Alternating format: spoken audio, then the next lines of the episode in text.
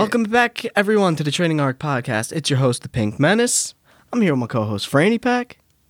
Yo, what's going on? Was that your sweet intro? No, my sweet intro is today that we are talking about the isekai anime as a whole. So you better sit down, get ready for Truck-kun, put your VR glasses on, because it's, well, it's going to be out of this world.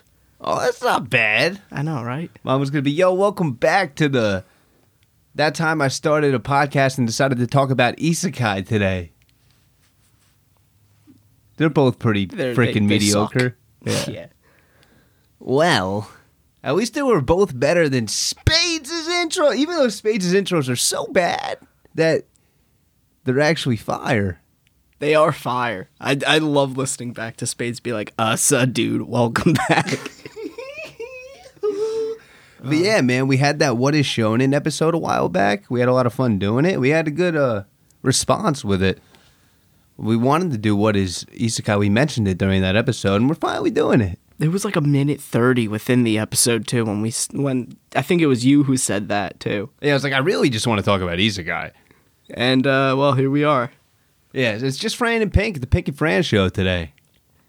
There's no uh no one holding us back. Like Lego Pizza, how you know he always holds us back from, you know, pushing it a step for just kidding. He always pushes it a step further. Yeah, but what if he's doing that for everyone's benefit?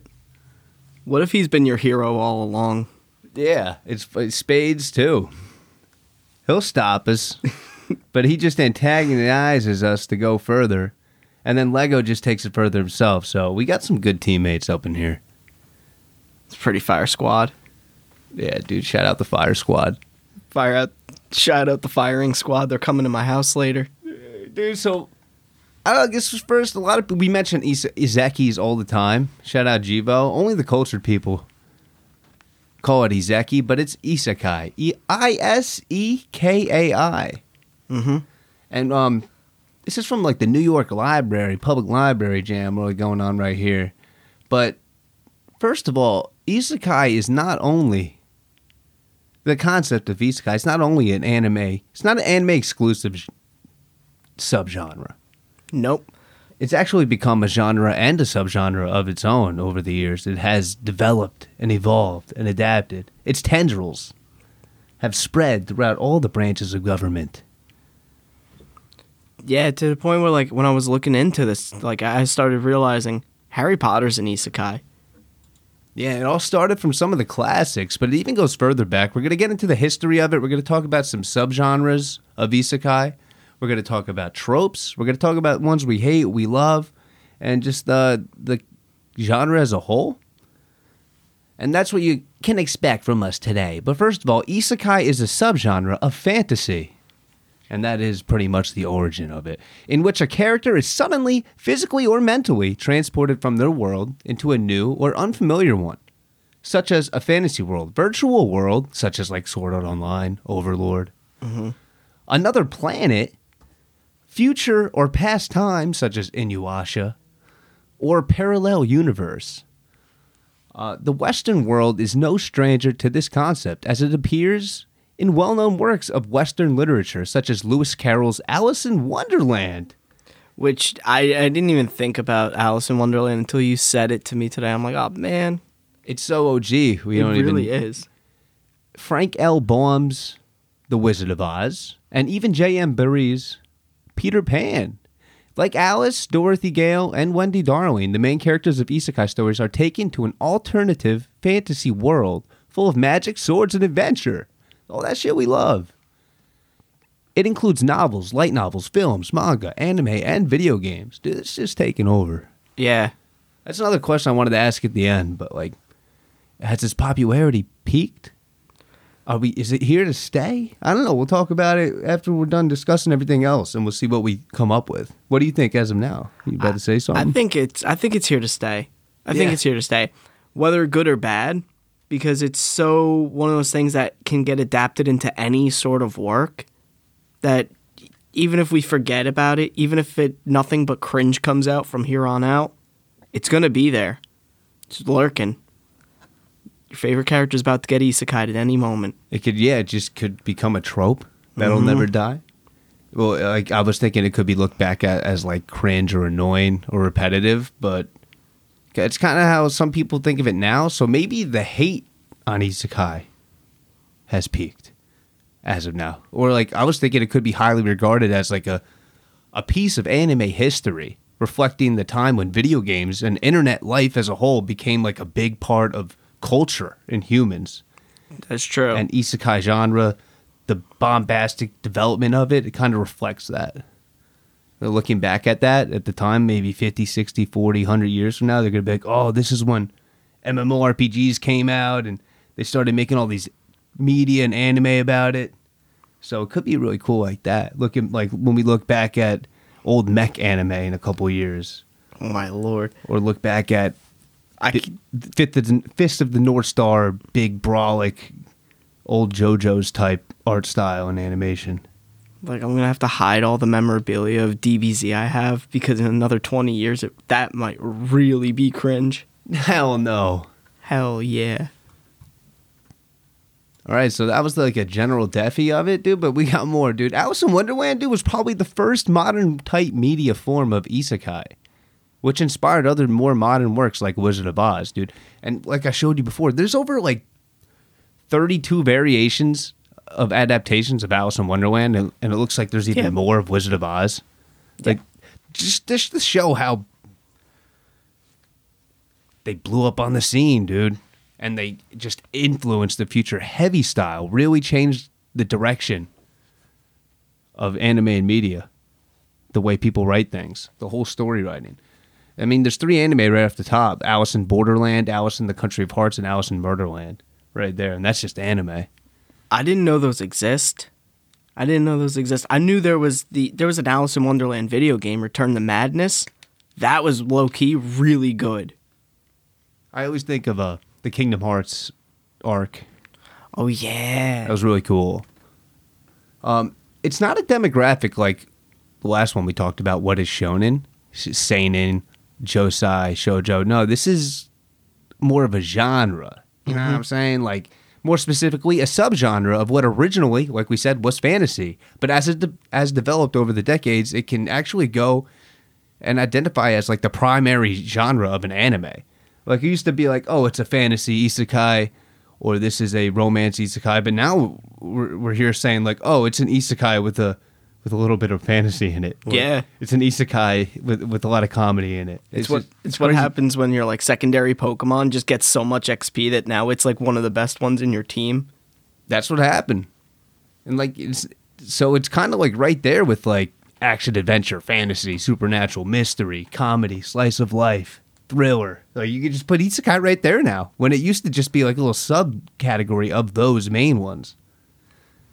So it has grown, dude. And we have some examples and we'll discuss some different subgenres of isekai now that have developed along with some tropes that just echo through the annals. But we're going to talk about that after we dive into the history for a bit. But before even that, I want to mention some isekai that are airing right now that you might not even know an isekai you might not even know about. And then some favorites of ours and stuff like that. Let me pull up the, the seasonal. But as of now, I know two of my picks, two of the three picks that I picked for this seasonal coverage, the seasonal frontier, they're isekai. Mm-hmm. The pupil of the wise man, she pres- professed herself the pupil of the wise man and in the land of Leadale. So there's two right there, duty. And here, I'll look that up right now. I forgot to pull that up. What is the, What's this season? Is it we're in the winter? Yeah, this is winter. Winter 2022. What do we got here? Demon Slayer? Nope, closed. Maybe Demon Slayer will get an Isekai arc one day. No, I think it'll probably end before that. Oh no. Oh snap! How will realist hero rebuild the kingdom? That's probably an Isekai. It's probably an Izeki. The strongest sage with the weakest crest. Eh, that might be fantasy. It might be Isekai. Oh man, going back to this list, I forgot how much of the anime I did not I was so not hyped for this season. This season's weird, Yeah. but it might be. It's not saying it's bad. It's just weird.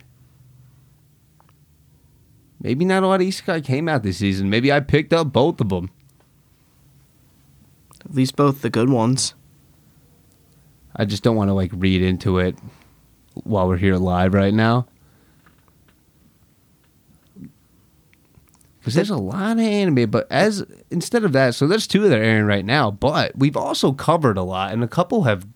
I'll name a few that we've talked about in the last few seasonal frontiers in the last few seasons, like the Faraway Paladin.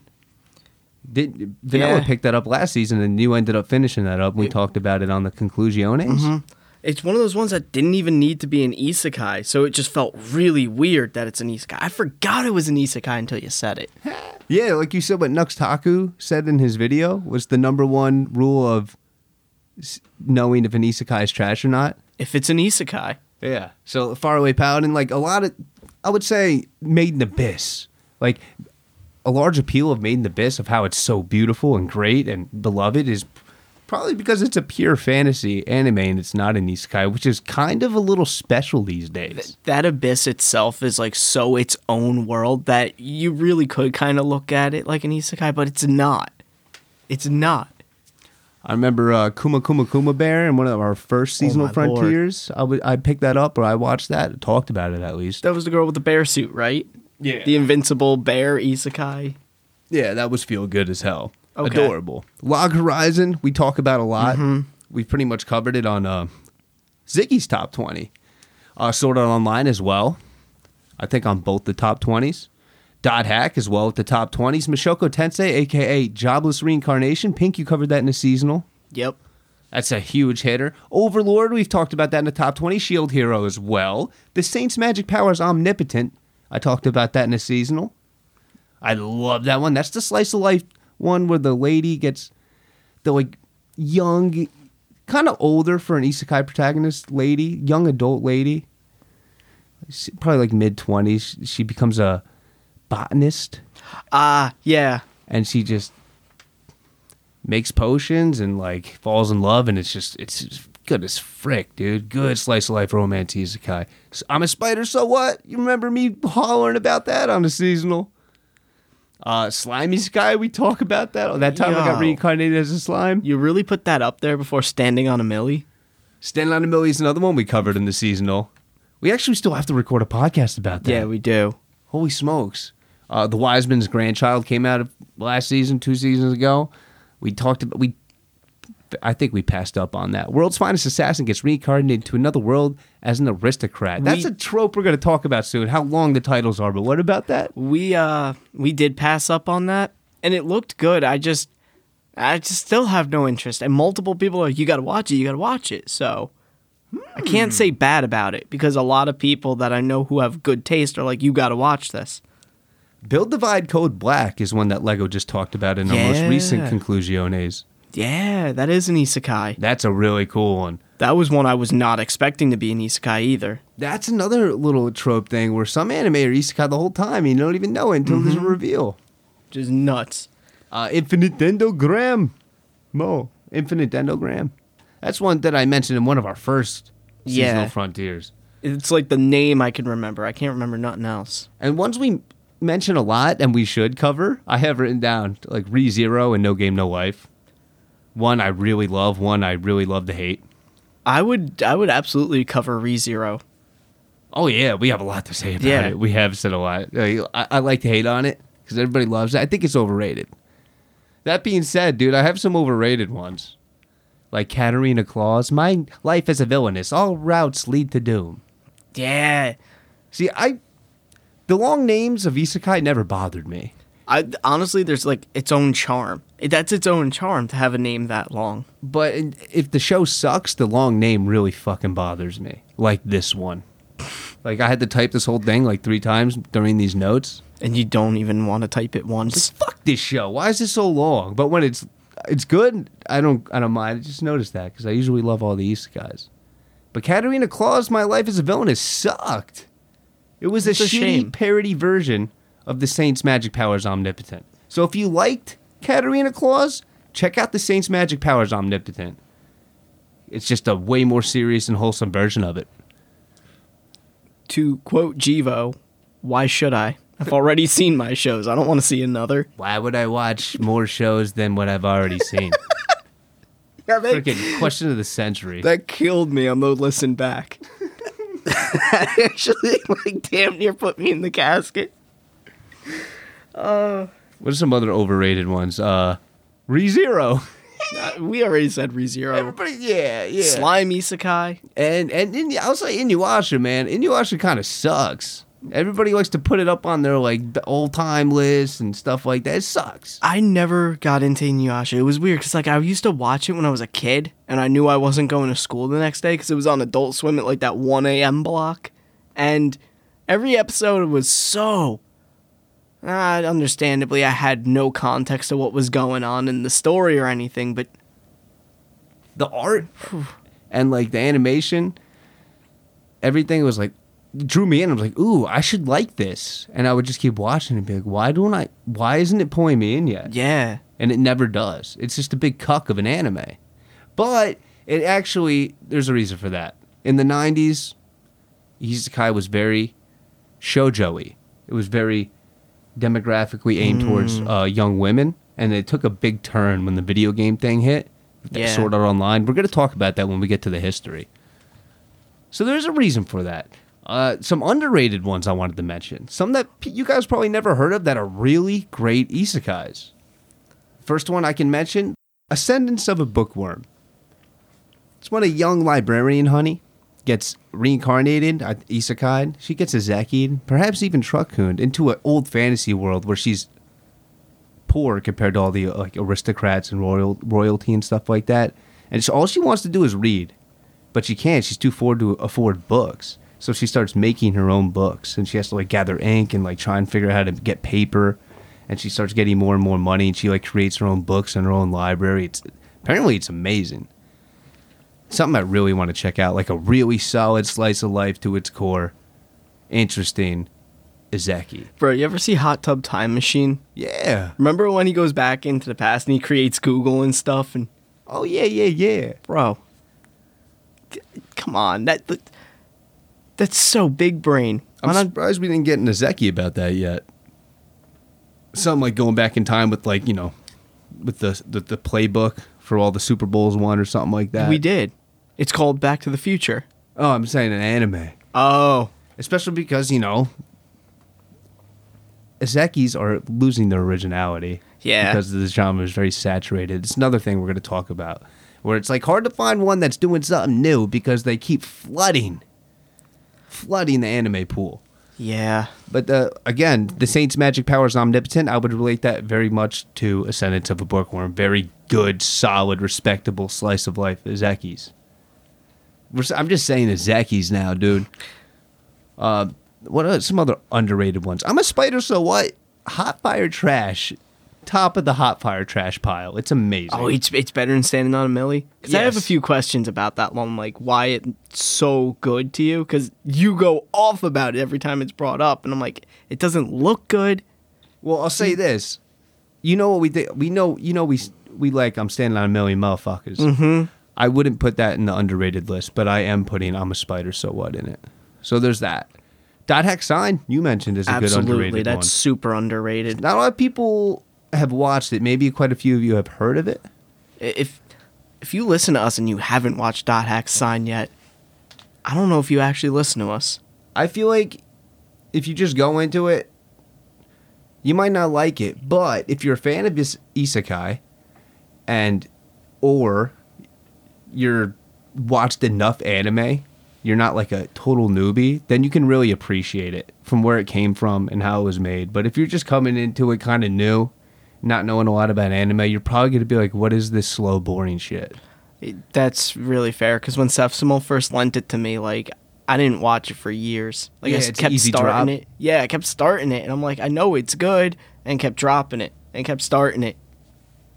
a, a really shiny hidden gem that not a lot of people have heard of. We've covered oh. it on the podcast. Oh, it's combatants. It's Combatants will be dispatched banger, from the creator of Konosuba. bro. Y'all are really discrediting your own self if you haven't gone out and watched Combatants Will Be Dispatched. It's not long, It's a complete short series, twelve episodes, uh-huh. hilarious. so good. The same formula as Konosuba, but a totally different concept. Instead of the teammates sucking, The main character is actually the one who sucks the most. So he's, he's my favorite. Bro. He's incredible. Six is great. He's one of my favorite characters ever. He's he's in my list of favorite isekai characters. Uh, no Game No Life Zero, the movie, I want to mention because not a lot of people probably have watched the movie, may have heard of it, they've heard of the show. Mm-hmm. But the movie's one of my favorite movies of all time, dude. It, you know, No Game No Life. A lot of people look at it as deviant or you know gamer. Uh, Or no- that brother sister show. uh, brother sister. But No Game No Life Zero, the movie. I mean, it has a little lolly factor in it, but she's a cyborg. But it is just heavy and powerful. It's a good war story. political? Yeah, Yeah. dude. It really makes you like proud to be a human. I don't know about that. you know shout out humanity. Shout out humanity. Uh, another one. Land of Leadale. i'm gonna say it. One of my picks right now. It's airing at the moment. I just think it's already proven to be underrated That's what's up. it's funny the uh, AAA anime podcast. Uh, Mitsuki, the host, I think he dropped it, and I was like, "What, dude? I was just standing this. It was like we're totally different." But then the viewers voted it back in to the review, so Oh, they will be reviewing it. So I'm excited to check that out. Yo, I'm I'm also just gonna say it too. Sword Art Online's honestly underrated. It really is. It's only going to age like wine more and more over the years. It's really it. I watched it. I didn't really like it. I got all hipstery when it blew up. I'm like, there's better anime. This isn't good. But you know, when when more potion maker isekai start coming out, Kirito's starting to look like a uh, pretty good black swordsman to me. Yeah, I mean the one potion maker anime I mentioned is great. Saint's magic powers omnipotent, but yeah, uh, start a pharmacy in another world. Yeah. yeah, no, thank you. Oh, that time I uh, got hit by a car and I sharded a little, and the embarrassment killed me. So God had pity on me and sent me to a world where I didn't have to poop anymore. Wait, it- great, uh, great anime. Isn't that ReZero? Nah, that that's basically Konosuba. Oh yeah, he, It's basically he thought he was gonna get hit by truck hood. So he just had a heart attack and pissed himself. Yeah, it's close enough. banger. Oh, pissed himself. Yeah. that reminds me of um, what's that show that me and Panda like? With the piss, piss guy, dude, my bro. Yeah, I'm a really good friend, and I remember things like this. Um, hold on. Oh man, that's a fire ass virtual world video game isekai. It's hot fire triz Wait, wait, redive? No, it's so close. It's full dive. full dive. Full dive. That is hot fire trash. That is deviant as fuck. Yeah, that was one of the ones I looked at that season too, and I was like, I don't know about this one, Chief. Yeah, none of us had the balls to pick it. We probably do these days, but I'm like, I'm watching it anyway on the low low, and I, I loved it. I, I start liking shittier anime the more I like anime in general. So, It had a busty aqua in it. She was amazing. are you talking about combatants will be dispatched again? yeah, that too. No, I'm talking about the the girl that sold him the the shitty video game by like blackmailing him and not letting him return it, and then being his guide. God. Oh, she was incredible. All right, and then uh, got some popular ones I want to mention just because. Just because maybe you didn't even know they were uh, Azekis, but Drifters. That's one of the ones a lot of people reference. Is one of the first big ones. Tanya and the Saga of Evil, or the Saga Evil of Tanya. What do they call that? I call it Tanya and the Saga of Evil. Okay, Gate. I always see it on Netflix. Yeah. Never checked it. Ari Same. Ferretta. I, I- it sucks, but it's really popular. Sends some bookworm. Spirited Away, the Ghibli movie. That's an isekai. That's a very popular one. Isekai Quartet, taking all the all stars from all the great isekais, putting them in a show together where it's a parody chibi version of it. Yeah, it's got its charm. If I mean, It's a crossover between four banger isekais. What are they? Overlord, Konosuba, Tanya, and Re and ReZero. ReZero, yeah, and it has characters, main characters, side characters from all of them. They're all in a class together, They're all in school together, right? And they're oh man, that's ridiculous. Mm-hmm. It's like the premise of the show itself is so ridiculous that when you look at all those characters added in, you're like, ah, this is an all star cast for this. This is perfect. yeah, and they have different art forms. And is that a short? I don't even think it might be. I think it's long. Yeah, I think it's long. I know there's more than one season too, bro. It's one I started and I dropped relatively early because I had other stuff like I needed to watch for like seasonals, and then I never got back into it. And there's like no bad reason why. Same here. Uh, same thing over here, man. Twelve Kingdoms. I did not know was an isekai, but I've heard nothing but legendary stuff about it. I don't even know what that is. It's very long, old fantasy. Like, I get kind of like berserky vibes from it as far as like how the story goes. I wouldn't say necessarily how dark it gets. Okay, okay. Vision of Escaflowne, a very popular movie. Is that a movie or a show? I don't even know. It's a damn shame I haven't seen that yet. It's a it's a pillar of anime. It's a '90s movie or or show. Embarrassing. Devil's a part timer as well. One of the pillars, especially of isekai. Very popular. And that's a reverse isekai. We're going to talk about that in the subgenres. But last thing I want to mention, as far as like just naming freaking Izekis for the last 10 minutes, is some of my favorites. What are some of your favorites, Pink? I got Konosuba. Combatants yeah. will be dispatched. Uh, season two of ReZero is very high up on my list of Izekis. I. Oh my god, I'm still like drawing a blank. I never wrote down my favorite Izekis. Oh, you fool! I know, I'm stupid. Well, Devil's a part timer is definitely one of my favorites. It's one of the first I've ever watched, and it was just it cracked me up, man. And it's old school. It's like early two thousands vibe. Devil Actu- gets reincarnated. No, he comes to our world, and he gets a job at McDonald's. Which I saw the premise of that and I went, I don't know if I'm ever gonna watch this. But you were just telling me before that you're like, no, it's really good. So he's just trying to be a regular dude, live, live, a, live a regular life. There's kind of like a love interest type lady in it that has a relationship with him. That's just they're kind of mean to each other. I think it's been so long, but the archangels like Michael and stuff like that mm-hmm. come to our world, coming to hunt him down, and he's just like, "Come on, man, I'm just trying to work," you know? I just- Yeah. and epic fights go down. He ends up having to like protect some humans from these like merciless angels. It's like, whoa, that's nuts. Whoa. Combatants will de- be dispatched in Konosuba from that creator. Yeah. Some of my favorites of all time as well.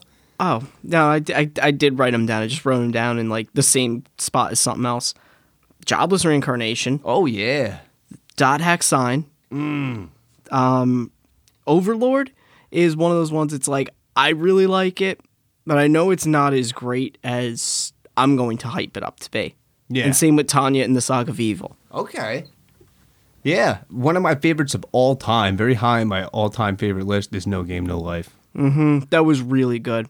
along with the movie. the mo- you showed me the movie and then after that i was like oh man i gotta watch this and then there was just like one day i had off of work Yeah, and I, like saying my whole house was cleared out and i'm like and i just like make all this food and just drop my ass in front of the tv and marathoned it and i was like all right yo this is so much better than people give it credit for Nobody's around. I could finally watch it. and not feel like a weirdo and honestly i still felt like a weirdo but i could not try explaining that to like my sister or her husband uh, Sword Art Online, one of my favorites of all time. The hero, oh, and cautious hero. The hero is overpowered but overly cautious. Is one of my favorites. I wouldn't put it in underrated, even though I personally think it is, just because I don't know if people would appreciate it as much as I did. It's a parody comedy, overpowered of overpowered protagonist trope. yeah Uh, wholesome, cool reveal twist at the end. Uh, it's got the harem aspect. another useless goddess. Yeah, it's got a lot of those tropes, but it subverts them. It makes fun of them. It's self-aware. Okay. And the main character is just a prick, dude. He's an asshole to everybody, but there's a reason. And he's just hilarious. He just grinds to like level 50 before he enters like the first raid. You ever play video games like that? Like you get your Blastoise at 37, and you're No. like just smashing Brock. No, I'm like the exact opposite. Yeah, that that's this guy's how he goes about about this. I walk into Erika's gym with like a 17 Charmeleon. Uh, What's another? Yeah, Spider. I'm a spider, so what? I'm gonna put that as one of my favorites, just because I feel super special. Because I don't like, I don't hear a lot of other people have seen it. And That's yeah, fair. That, that that's listening to Izeki's, dude. Let's get into the history, the historical part of it. But oh yeah, dude. What? Check this out. This is something we we knew this, but I didn't know this much about it. Many are adapted from light novels. You know, a lot of mm-hmm. isekais are light novels, which is dope because before isekai became like really popular in the last you know 10 years 20 years now, probably. Like, we didn't get much light novels coming to the small screen. Like, a lot of light novels didn't get adapted into anime. Uh, but the downside of that is, like, many light novels are incomplete and they're still ongoing, which makes it, like, you know, less likely to get an anime adaptation Yeah. which you know there's not a lot of complete ones. Uh, light novel. So there's a light novel user generated website, and it's translated roughly to like becoming a novelist.com. and it's where a lot of isekai anime were born. Like I didn't know this. Like Log Horizon, ReZero, Konosuba, the regular at high school at Magic High School, they all came from this website, No shit. and it's just pretty much like the YouTube of light novels. And it's free to post, free to read, thousands of light novels, hundreds of thousands, and like over almost a million users on it. That's really cool. So if it wasn't for this website, it probably we wouldn't have all these great, great eh, like isekai anime. But it also probably contributed a lot to the, the explosive growth of isekai. Did Sword Art come from this? I guess not. It would have been mentioned. Okay, so it's due to this and Sword Art Online is why some of our favorite isekais exist. Yeah, dude. Even Kodansha's light novel contest had to set a rule that all stories that contained a male teenage protagonist in an isekai were banned because there was just so that would have been all of them. Yeah, Isn't that wild? that is pretty weird. There's too many, and that's another thing I'm going to get into. The genre has become quite saturated. With Dinklebop main characters. Yeah, with just like the same tropes over and over and over again, which is why I guess we're getting so many isekai that subvert, which means like they go in making fun of the tropes that are commonly used or putting a spin on it or being mm-hmm. self-aware about it maybe even having the main characters be aware of that they're in an isekai is That- an example It's actually like one of the big reasons why I think Konosuba is great. oh yeah because it, it's got the perfect formula to be such a bland, generic anime. You have your one explosion female harem member who's a mage. You got your one crazy strong Dark Knight female harem member, a goddess, the brown haired protagonist. And they're like, all right, nah, let's send this shit through some chaos. And Kazuma's a dick. He's nothing like these weenies. and he knows he's in the isekai so Yeah. much that he's like the goddess is like you can take one thing with you any kind of weapon item with you to this world let me know and i'll make it happen to you before i isekai you he's like mm, i'm gonna take you Yeah. and he takes she's like wait what no This is illegal. oh my god. same with overly cautious hero it's why he grinded so hard before entering any battle because he knew what he was getting he like knew the stakes of an isekai he's like man i gotta defeat the demon lord Bro, the contrast of that and Kazuma is, the, is actually me and Professor Sequoia. All right, so the history. The old term and a new term. Although the concept has been around for centuries, that's right. Mm-hmm. The term isekai is relatively new and has only been used within the past decade or so. I think this article that I got this from was written from like 10 years ago, maybe. Because really in like early 2000s. It's like 2022 right now. Yeah. But prior to using isekai to describe the genre, these titles were described as trapped in another world manga. Because a lot of them weren't even adapted in the anime. That's true. Yeah, That's And true. That's what isekai translates to: uh, different world. That's what it means in Japanese. That makes sense. And lit RPG, which you mean, which is what us in the West. It was the Western term before we adopted the term isekai. We would call them lit RPGs, which are, I think it's Literary. Yes, yes, yes. Yeah. Literary RPGs, which is pretty much like a isekai light novel or not manga. Mm-hmm. But you know, we go to our library in like America or Canada or Mexico, and you just pick up a a fantasy novel, but it's like, oh, there's classes and like levels and swords and magic, Yeah, because we only play video games. We don't read. but there's characters from like Connecticut. It's like, oh, Who's from Connecticut? The literary trope of getting inside a computer game is not new. Larry Niven and Steve Barnes' Dream Park of 1981 has a setting of LARP-like games as a kind of reality TV in the future. Uh, Andre Norton's Quag Keep in 78, 1978 enters the world of the characters of a D&D game, Dungeons and Dragons. What? Yeah, yeah. I didn't know about this. Within the rise of MMO MMORPGizzles,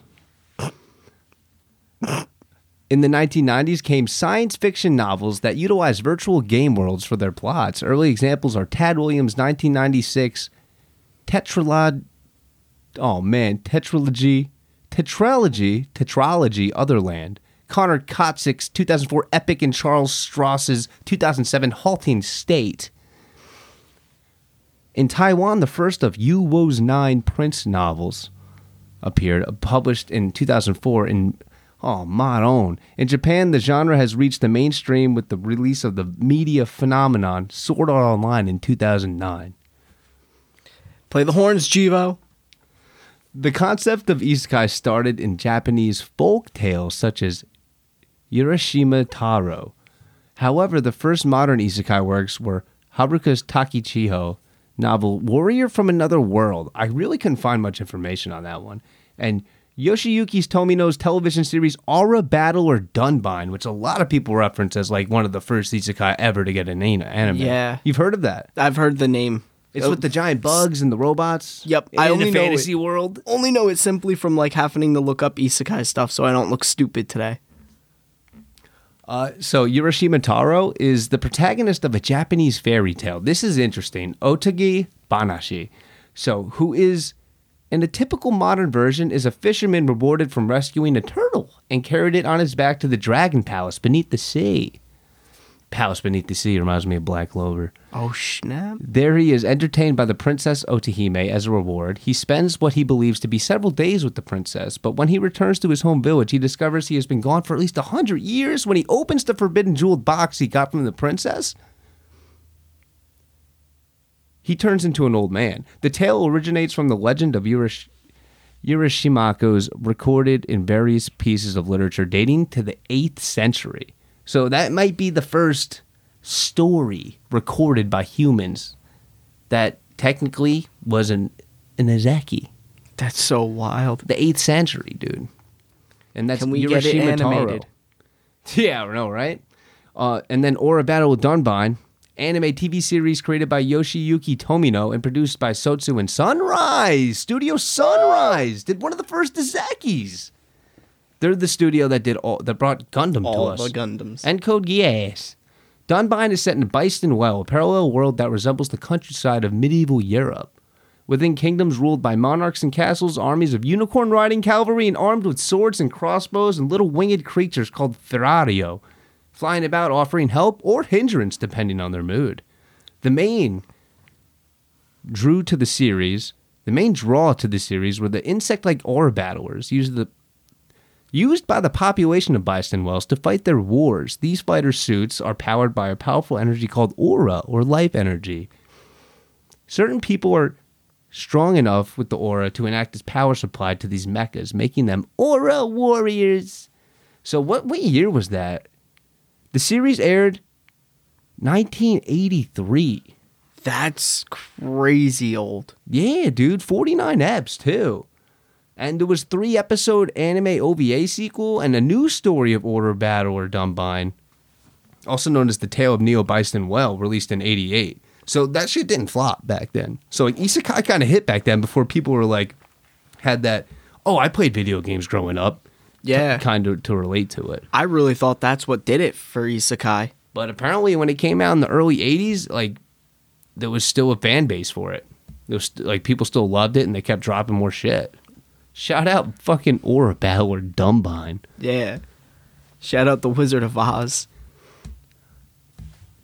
And uh, Yoshiyuki Tomino, the the mangaka, the creator, he also made the Wings of Rean series. It's a night, light novel series from 83 to 86, which is a six episode ONA. It's a spin off, alternate.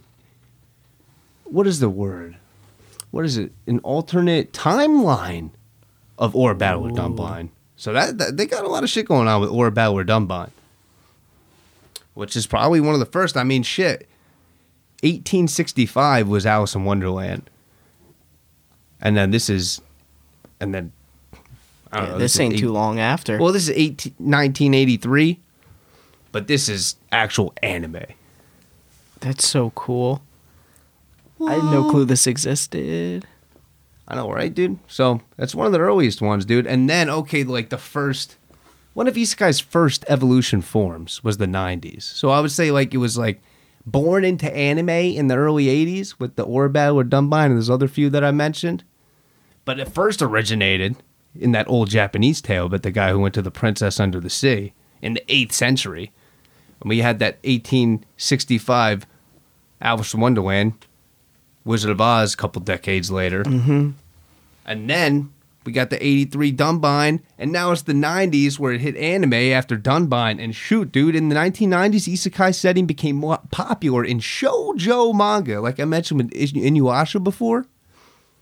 As seen in Clamp's Magic Knight Rayearth and Yuu Watase's Fugashi Yugi. What is it? Uh, Fushigi Yugi. More recently, the subgenre has tended towards incorporating explicitly video game like elements, and major titles such as Reki Kawahara's Sword Art Online and Kugane Maruyama's Overlord portray more their worlds as MMORPGs made real. Um, Inuyasha became hugely successful in the West when its anime adaptation became airing on American television during the early 2000s. Unlike other isekai protagonists, the character in Inuyasha could freely move between the two worlds, present day and feudal Japan. It's a pretty nice little, pretty nice little ability. Yeah. Isekai manga produced during this time all followed average teenage girls who were whisked away to a high adventure in new worlds, where they encountered magic, epic battles, and more often than not, romance. Uh, in finding their true love in another world, these protagonists would often be faced with the dilemma of having to choose between returning home or staying in the fantasy world with their loved one. So that makes see that kind of falls into why I mentioned why Inuyasha maybe I didn't fuck with it too hard. Yeah, It was. And this is probably the last well known isekai of the era, as there was a se- severe demographic shift in the market over the next decade. Mm-hmm. And that was definitely brings me to the next evolution, which is like brings us to pretty much today, the modern day, starting with the release of the light novel series Sword Art Online in the early 2000s. The modern isekai boom was born. Modern isekai are now extremely popular among the shonen or young boy demographic and heavily feature male protagonists. These characters are usually apathetic, socially awkward young men who find their chance to thrive in this new world because they suck at real life. Uh, however, this has slowly been changing within the recent years. As we talked about before, it's becoming so saturated that they're subverting it and they're subverting subversions, and then we're getting You're getting happy char- accidents like Konosuba. Yeah, you're getting characters that know. Yeah. Isekai featuring female protagonists are becoming actually more and more popular, like as of recent recent years. Mm-hmm. It's funny how it started out like that, then they shifted to the medium length, dark haired dude that's apathetic and can't get girls and is shy, and now it's coming back to, oh, they they want female protagonists. Yeah, we do because you give us the same shit all the time. Yeah. which is dope. What are some female protagonist ones we love? Uh, Maple from Bofuri. number what- what one. is- yeah, Bofuri. I don't want to get hurt, so I maxed out my defense. yeah. That is a great one with a female lead. So is uh, Tanya Saga of That, Evil. nah, that's not a girl. oh yeah, It's not a girl. It and it's not a man either. That's a whole demon. That's a whole demon. No, uh, she was a Japanese man before somebody pushed him out in front of a train. and that's and- the trope right there. Yeah. Th- that was a cool one because it's like this guy's such a jaded prick that God's like, "Oh, oh, you know, this was unfortunate, my guy, so I'm going to uh reincarnate you somewhere." And he's like, "Oh, now you show up. Now you show up. Good timing, God. Good timing, G. Thanks." And then God gets mad. He's like, "Yeah, you know what? I am going to reincarnate you still. Enjoy World War II."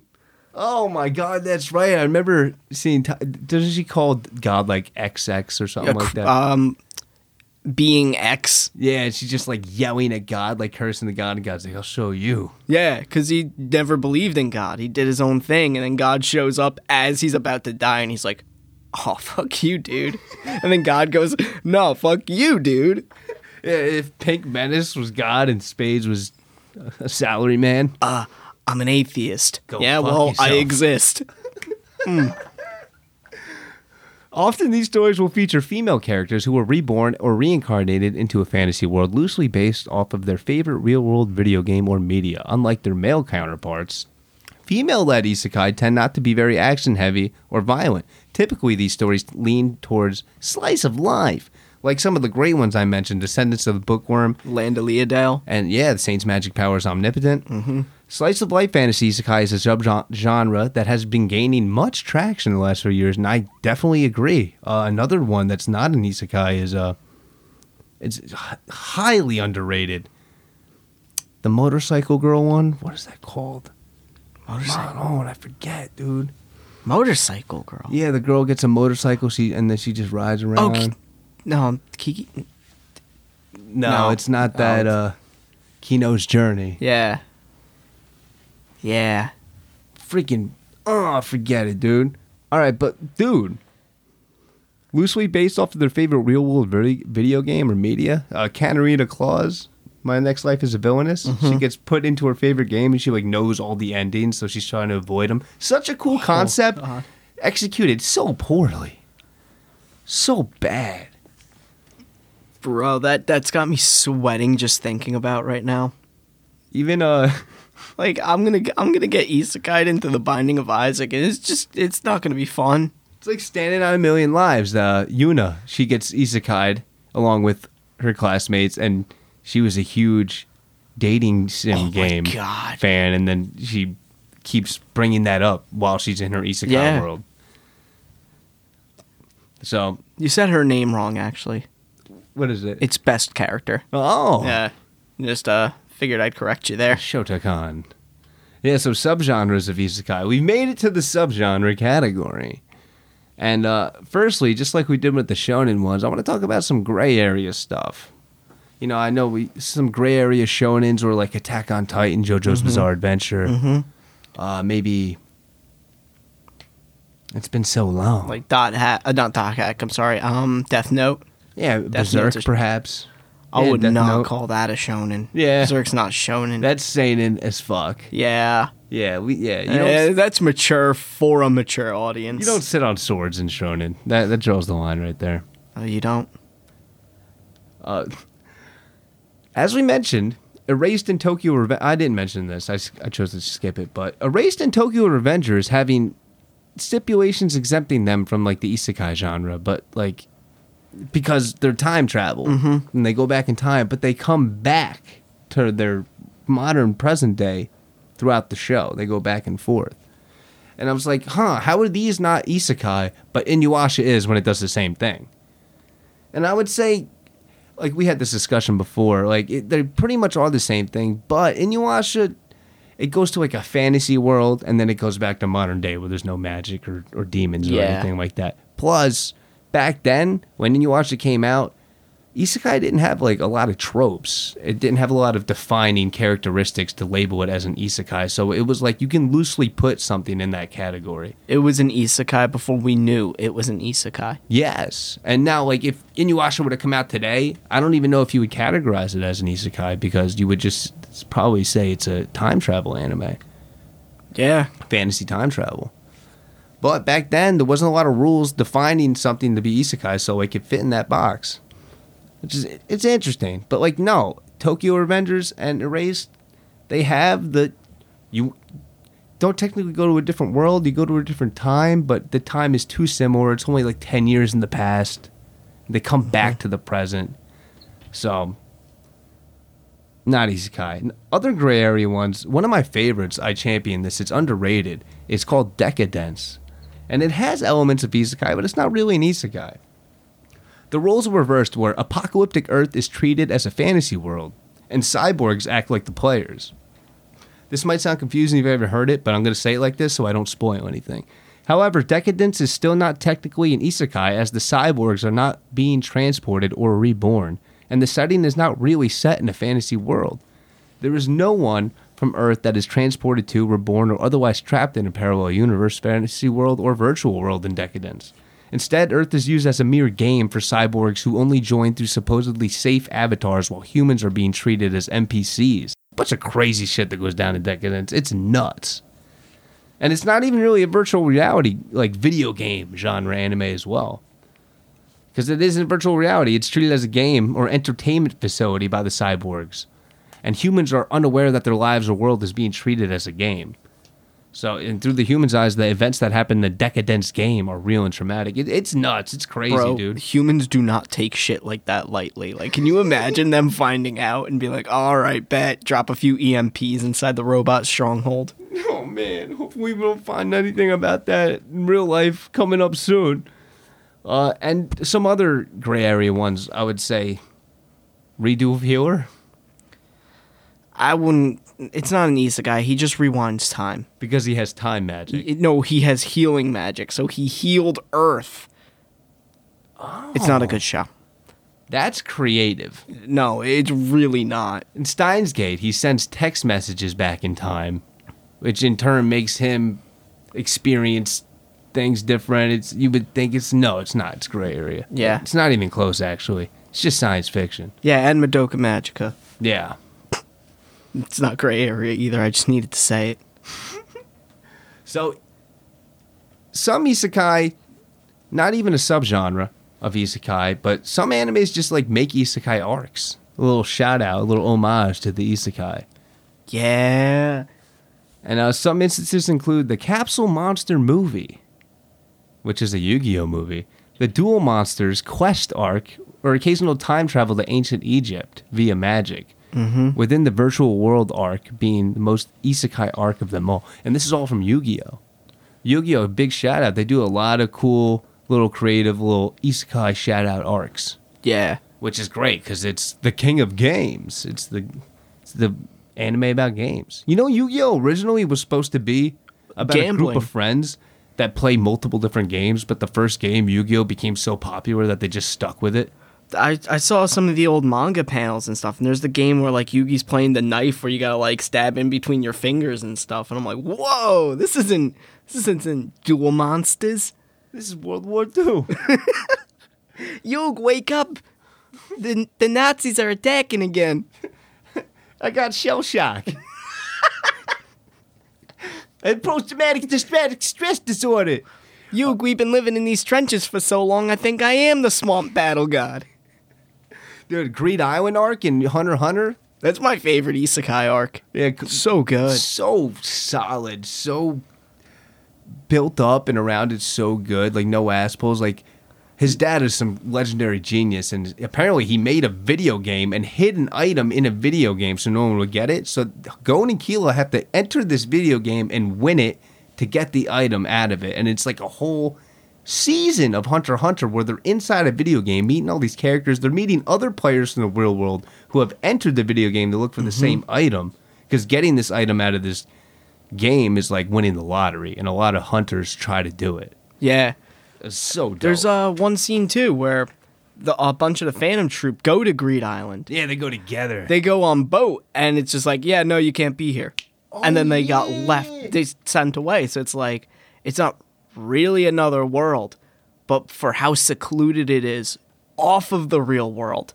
Humans kind of made it. Yeah. an isekai because they he put like a magic barrier around the Uh-huh. island, so the only way to get to it is through the portal in the video game he made out of like some freaking nen. so Nen is Nen, man. It can do anything. It's magic. It's it it really can do anything.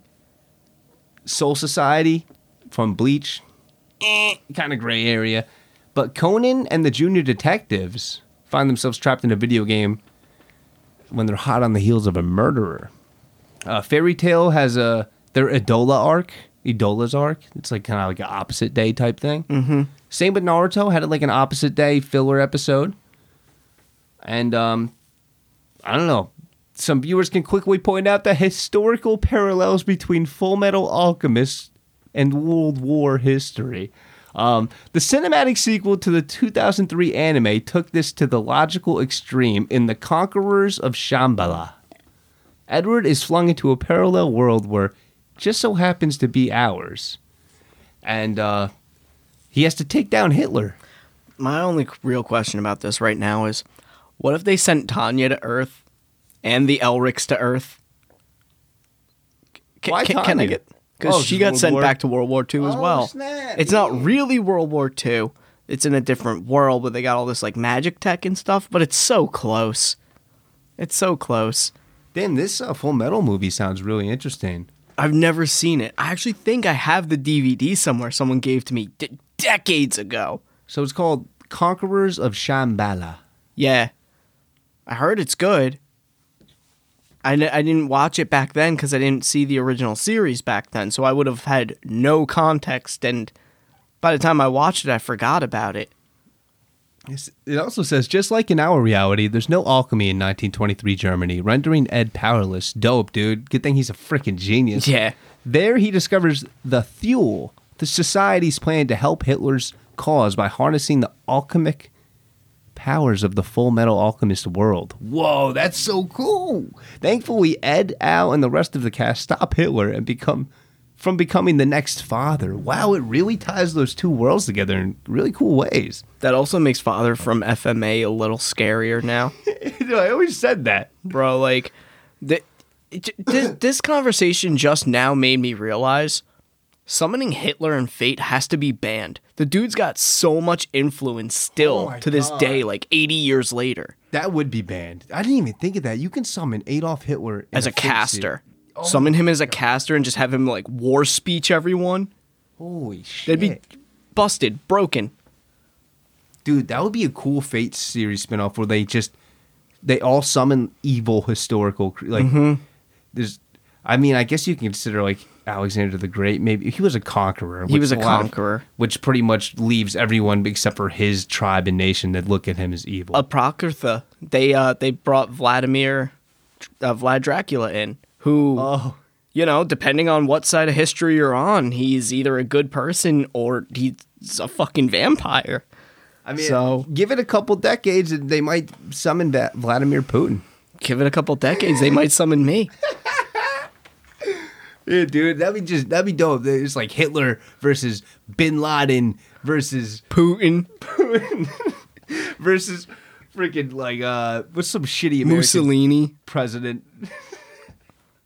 Well, we are really not in short supply of those, Yeah. so we could go on on that. Yo, Yeah. America OP, what what? It could just be like Donald Trump fusion hod with freaking George Bush and Bin Laden, Bro. uh, not Bin Laden. Uh, oh, Obama. No, not not Obama. Biden. All right, we're gonna win the Grail War. It's gonna be huge. It's gonna be great. Dude, that would be nuts.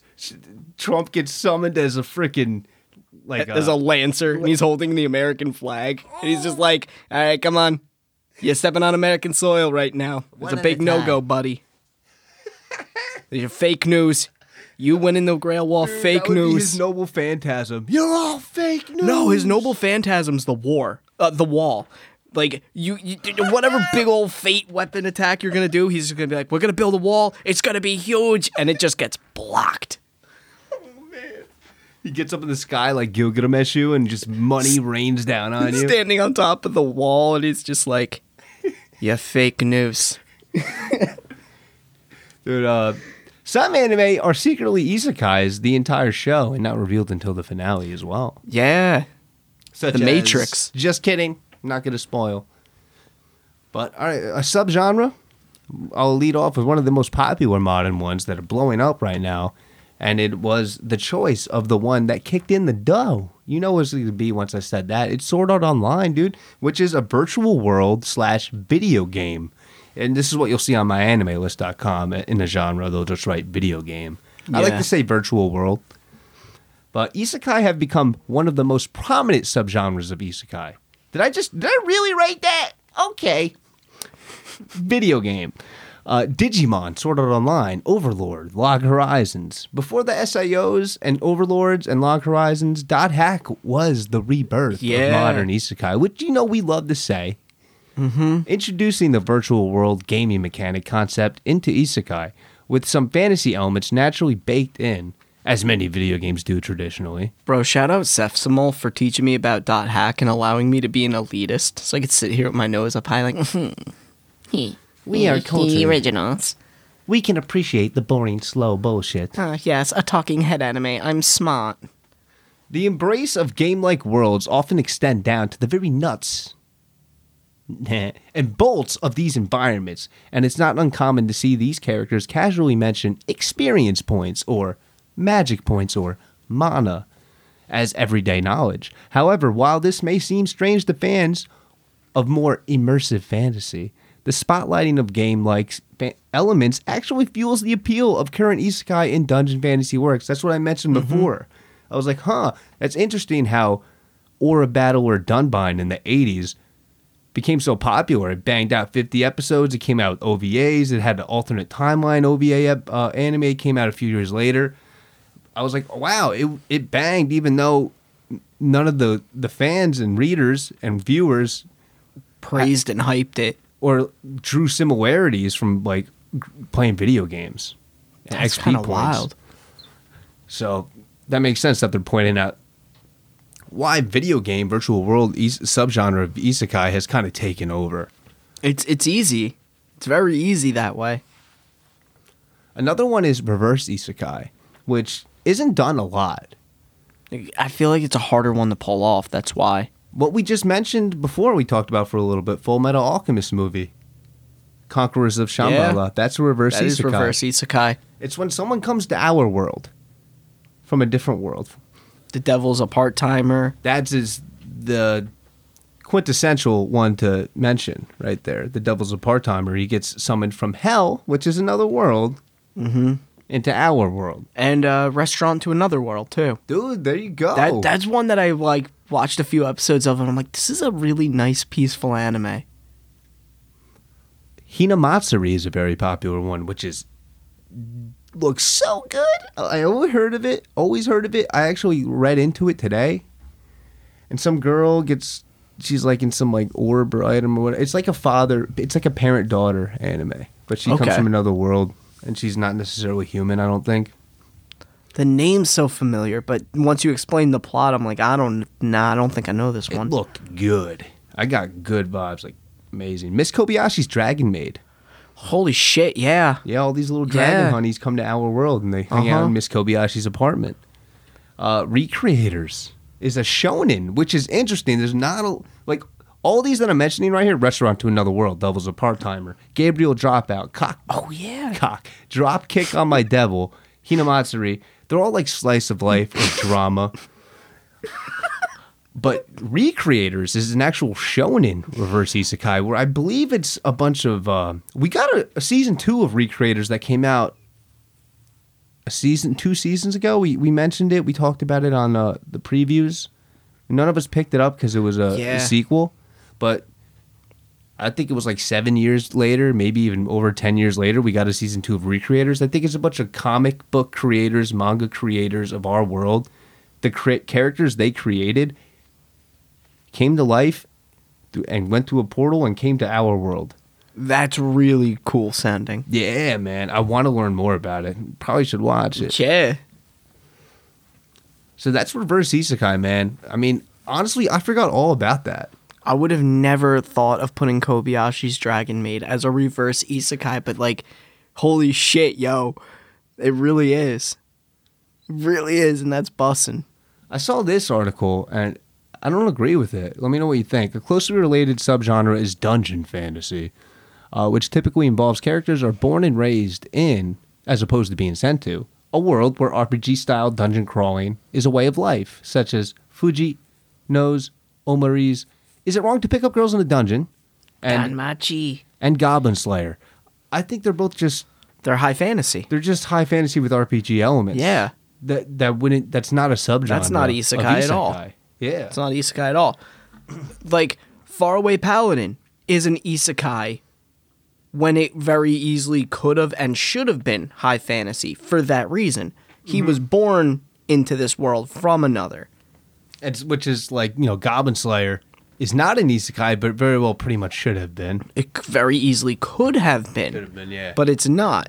it's actually would have been way worse if it Yeah. was because Goblin ah, Slayer. I'm from another world, and that's why I'm a weirdo. It's not my traumatic past. yeah, Yeah, that that would have sucked. yeah. The Goblin Slayer needed all those years growing up in that world to gain all that weird All that hate and malice towards goblins specifically. yeah, and all those weird techniques he Yeah. he had for fighting goblins and stuff like that. That would have sucked if it was an isekai. I mean, that's what happens when you get journalists to write about anime when they're not real weebs. Yeah, that's what happens when you get journalists to write about Dark Souls when they're not real gamers. They say dungeon fantasy. I should call her. I know, right? I was just thinking, bro. Like, you can find that in my search history over my Crunchyroll Funimation. Power Fantasies is one that I included. That's like overpowered hero type nonsense.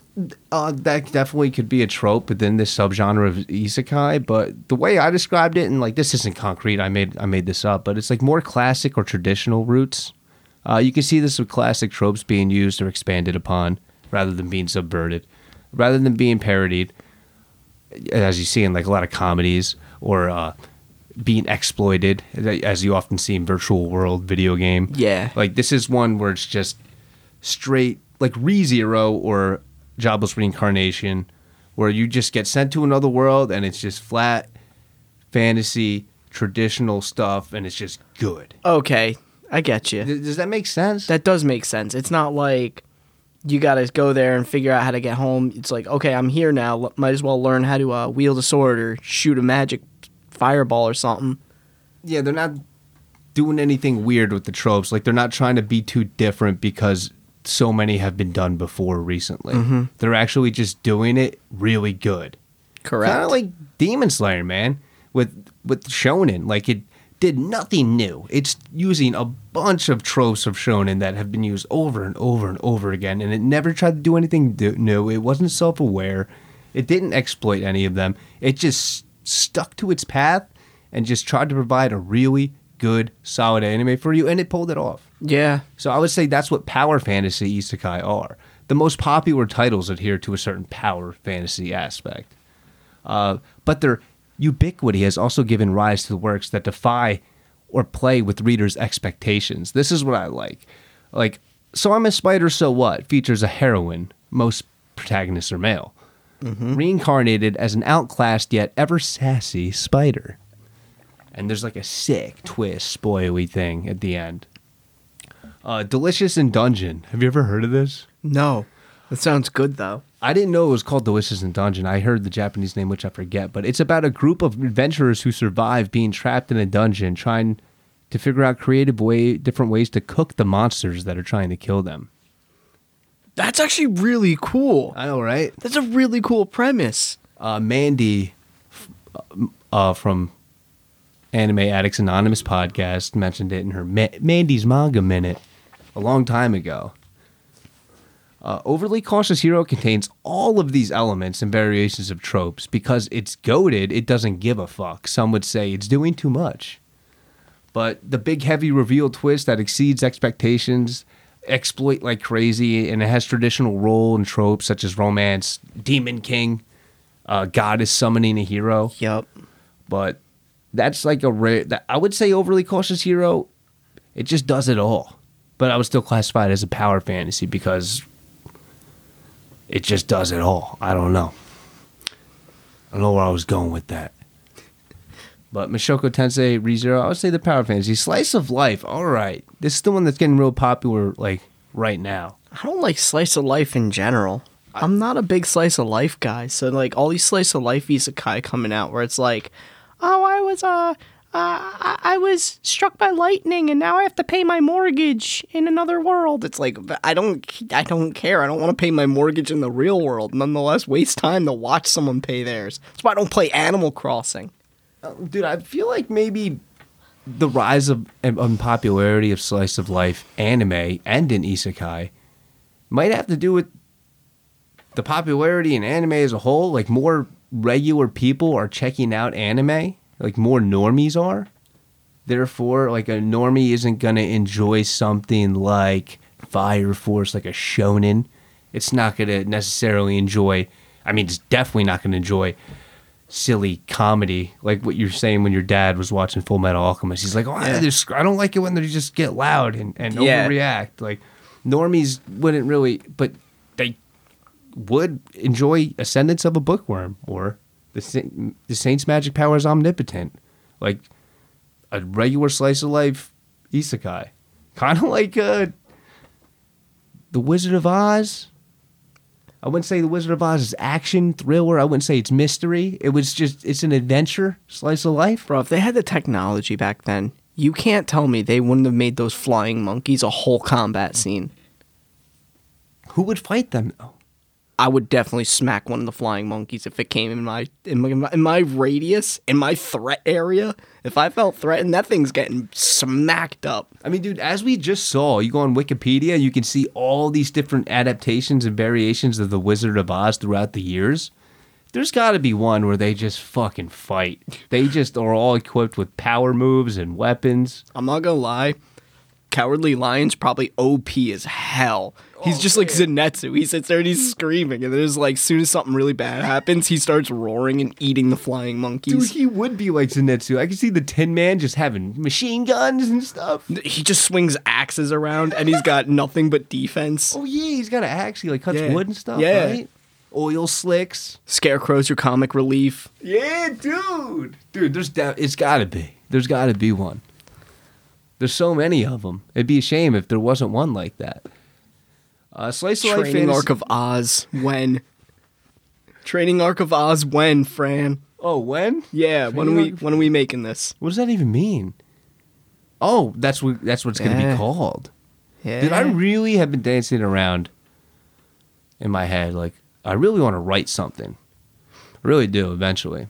Shout out to Animac, where he wrote a light novel starring the cast of the Rant Cafe, the anime podcast. Good for him. And at the end of every anime podcast, they would read the new chapter.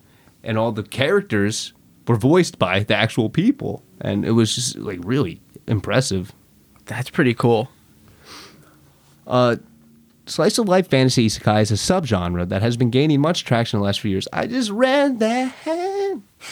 These stories focus on people who have been reincarnated to a fantasy world, usually one based off their favorite video game. But instead of going off to fight dragons, they choose to live fairly regular lives.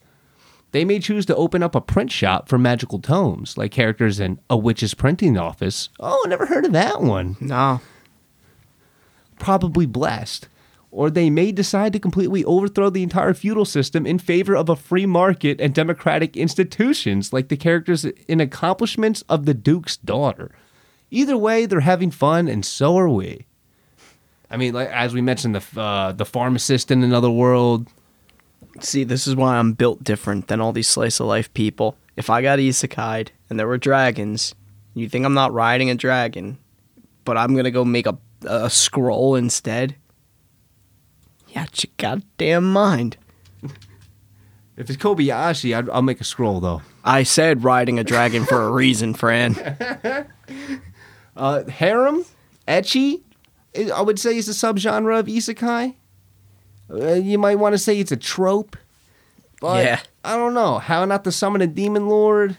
I mean, honestly, ecchi's just a trope in anime within itself. Yeah, it's. I would say it's a trope and a subgenre because it's a good way to describe a genre. If you want to describe more of that, genre. Same genre. with harems too. It's like it's just an anime thing. Sure, it pops up in isekai more than a lot of other anime, but there's there's quite a few anime that aren't isekai with a big fat harem. yeah. They're shonens too. along with the whole partying guild thing as Yep. well. Those kind of go hand in hand. Like you have a partying guild, most likely to be a harem, especially more likely if it's an isekai.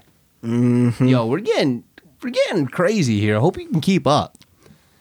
Uh, parody. I would say parody, like the one of Lego's picks this season. What is it? Uh, I The Prince's Guide. to getting a kingdom out of debt. Yeah. That's a parody of the new trope or subgenre of isekai words rebuild the kingdom. Yep. But this is a parody of that. And I would say parody is a subgenre as well, like overly this cautious point- hero. Konosuba. yeah, Konosuba is That's such a hard parody. On your- parody of harems. and your basic generic like isekai. Yeah, and being self-aware and meta, overly cautious hero is a parody of the overpowered protagonist, which is a very annoying trope. Mm-hmm. But when it's done well, it's a home run. for example, in the land of Leadale. There's a lot of good examples of overpowered done right. Actually, Nux Taku Overlord. yeah, Nux Taku does a super successful banging series on YouTube called Overpowered Done Right. And uh, it's really good. Check it out. Political, eh. Yeah, I would say Log, Log Horizon. Horizon. Yeah, Yeah. for sure. I never watched it, but every time I think of like political anime and or an isekai anime, I'm like, eh, yeah, if friends friends mentioned Log Horizon here. And the serious How to Rebuild the Kingdom isekais would be political. Mm-hmm.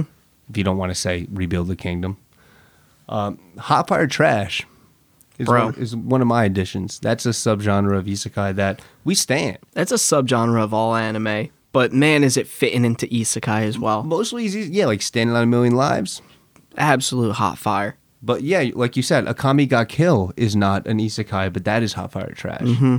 It's when an anime is doing so much, doing too much. One would say it's it's missing the mark. If you look at it at surface level, you're like, "Whoa, what is this?" But when you sit down and watch it and enjoy it, not enjoy it, but you got enough Get culture in your blood, Yeah. and you watch it and you appreciate how ridiculous and stupid it is so much that it's actually beautiful Mm-hmm. and enjoyable and ridiculous. That's standing on a million lives. Yep. Especially like those hot fire trash jams, they really hit when you are sharing the experience with a friend or another person. It's really hard to enjoy or identify hot fire trash when you're by yourself. Kind of like when I was reviewing Pupil of the Wise Man. She professed herself Pupil of the Wise Man. I was talking about it during um, our uh, first impressions. Yeah. And at the, you know, a half hour later when I'm done talking about it, Lego's like, "Would you say it's hot fire trash?" And then it all clicked, and I'm like, Yeah. "Holy shit, it is! I love this anime." And I was I was shitting on it the whole time, and then I realized it's hot fire trash. Shared the experience with someone. And I'm like, "Dude, I love this hot. This is hot fire trash. I love this now." There's things that are written so bad that they're good. They're like, and Ghost that's stories, right? No, Ghost Stories, it's funny because Ghost Stories is supposed to be a very serious anime. And it in other translations, it's taken serious, but it's not a good anime. The dub team in America just decided to go, fuck this, let's just uh, make stuff up. And they it, it was like all improv and stuff. That's sweet. They're like, "Oh, they like to get loud and get silly. Let's try and do that." There was a there's like one scene where it's really funny too. It's um you know like the anime thing like when they're like really happy they get the little lowercase n eyes like an upside down U Yeah, and it's yeah. like they're like ah crap my eyes are doing that thing again like stuff like that. it like made ghost stories Dude, so good. That's amazing. Holy smokes. Like ghost stories plays itself to be just hot fire trash because it they they didn't care for the real thing. And let's get into the tropes now. So, The moment last everyone's thing. been waiting for. Yeah, this you know probably the beef of it. How long are we going right now? We got hour 20 Oh, almost. wow. Yeah. All right, let's freaking get through this. Uh, Isekai is one of the most popular genres of anime and share many common tropes, namely having an overpowered protagonist being transported to another world.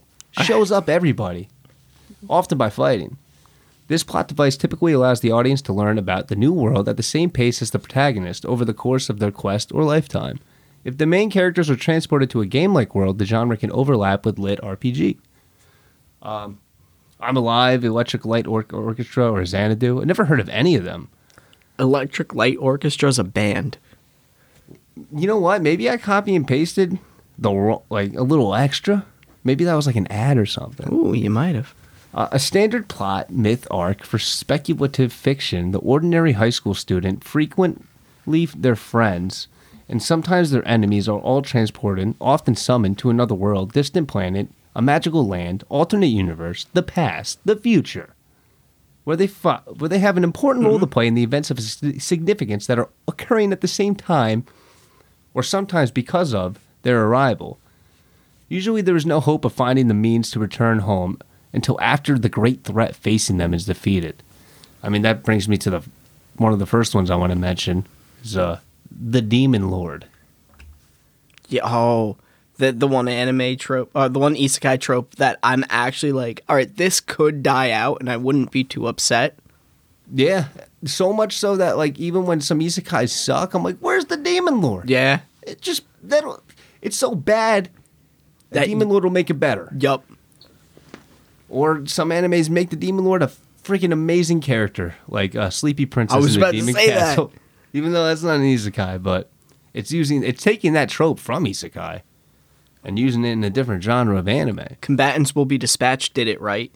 Cause like the demon the demon army was really competent, but they have that whole stereotypical, ah, we're the strong mighty demons and we'll kill you fair. Yeah, they had like a noble way of going to war and battle. Yeah. and, And, then Agent Six is like, nah, dude. Nah, we'll just like smoke them out with mustard gas. That'll do. Let's destroy their supply routes. Maybe uh, take away their water supply.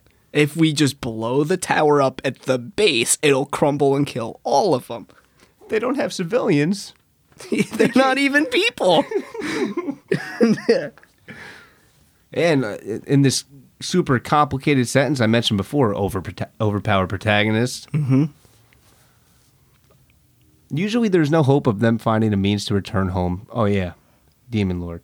Occasionally, they will then question if they ever want to leave. They even want to leave, especially if there's an ongoing fant- fantastic romance. So, eh, yeah, I would say there's always a romance. There's always a love interest, yeah, which isn't necessarily that's not an isekai trope. That's an anime trope too. Yeah, I would say it's more common in isekai than anime in general. But maybe that's a general statement in general. Yep, nope, you lost me. Shout out the insurance. But how about this one?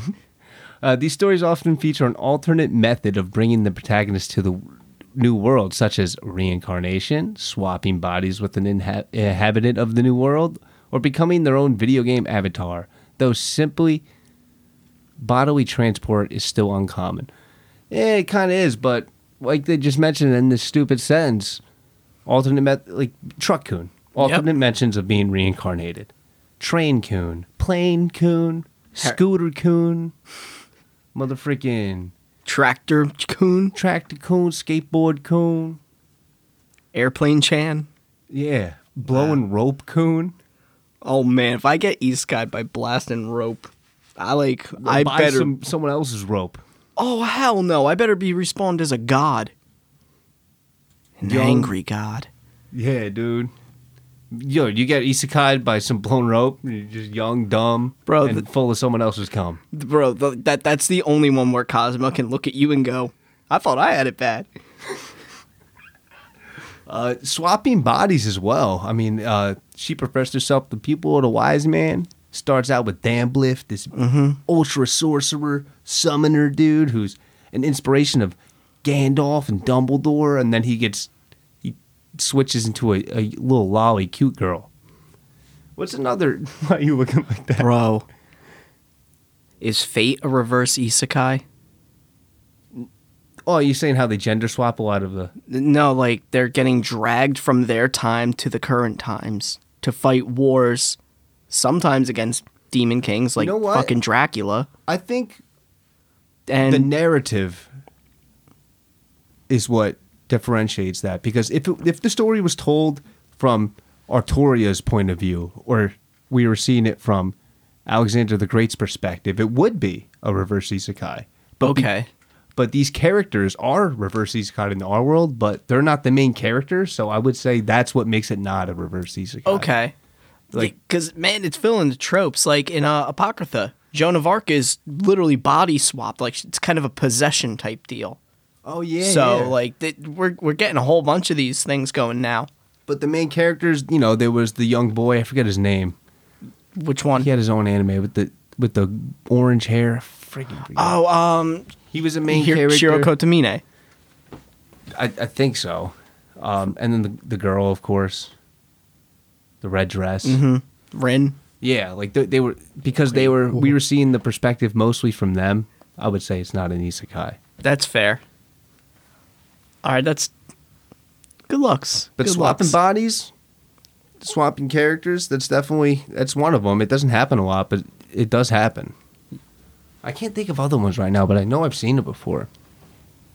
I mean, there's there's the Harry Potter method where it's like the random brick wall at a train station leads you to a new world. Spirited Away fits in that as well. Yeah, I was talking about swapping bodies though.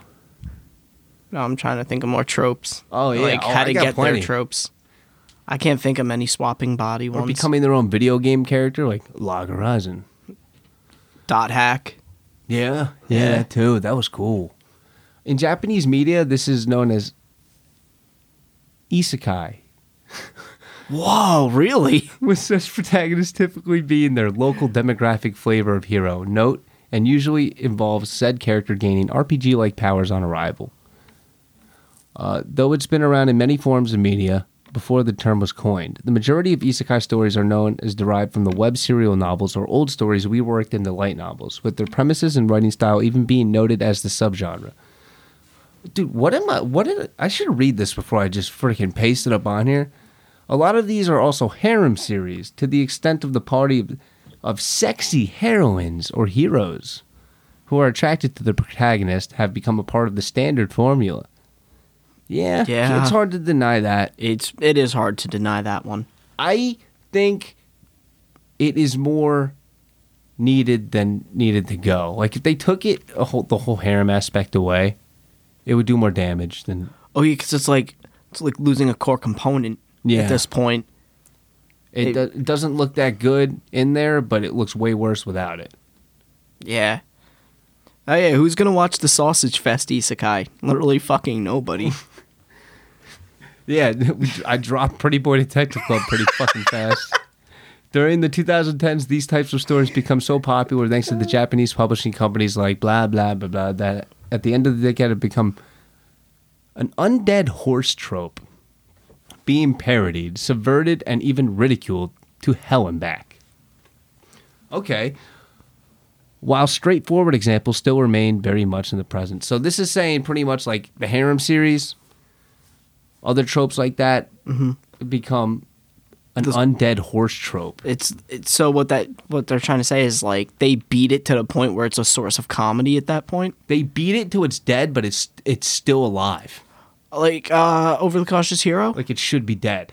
like to the point where you know him being so cautious and over grinding should have only happened once, but it like stays going. Mm-hmm. Okay. you should be dead, but you're alive. Why are your guts hanging out, but you're still galloping? Uh, general. Uh, so undead horse. This got me interested. I, I looked into a little bit. Yeah. So generally, there's a standard progression as a trope ages. As it all should be. First, it is born. Once it has become established enough, parodies, subversions, and deconstructions start to crop up. It ends up eventually becoming a trope that no one should dare use seriously.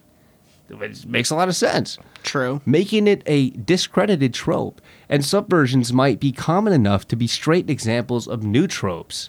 Interesting. Making it a dead horse trope. Yeah, like overly cautious hero. Mm-hmm. Or it could just be forgotten completely.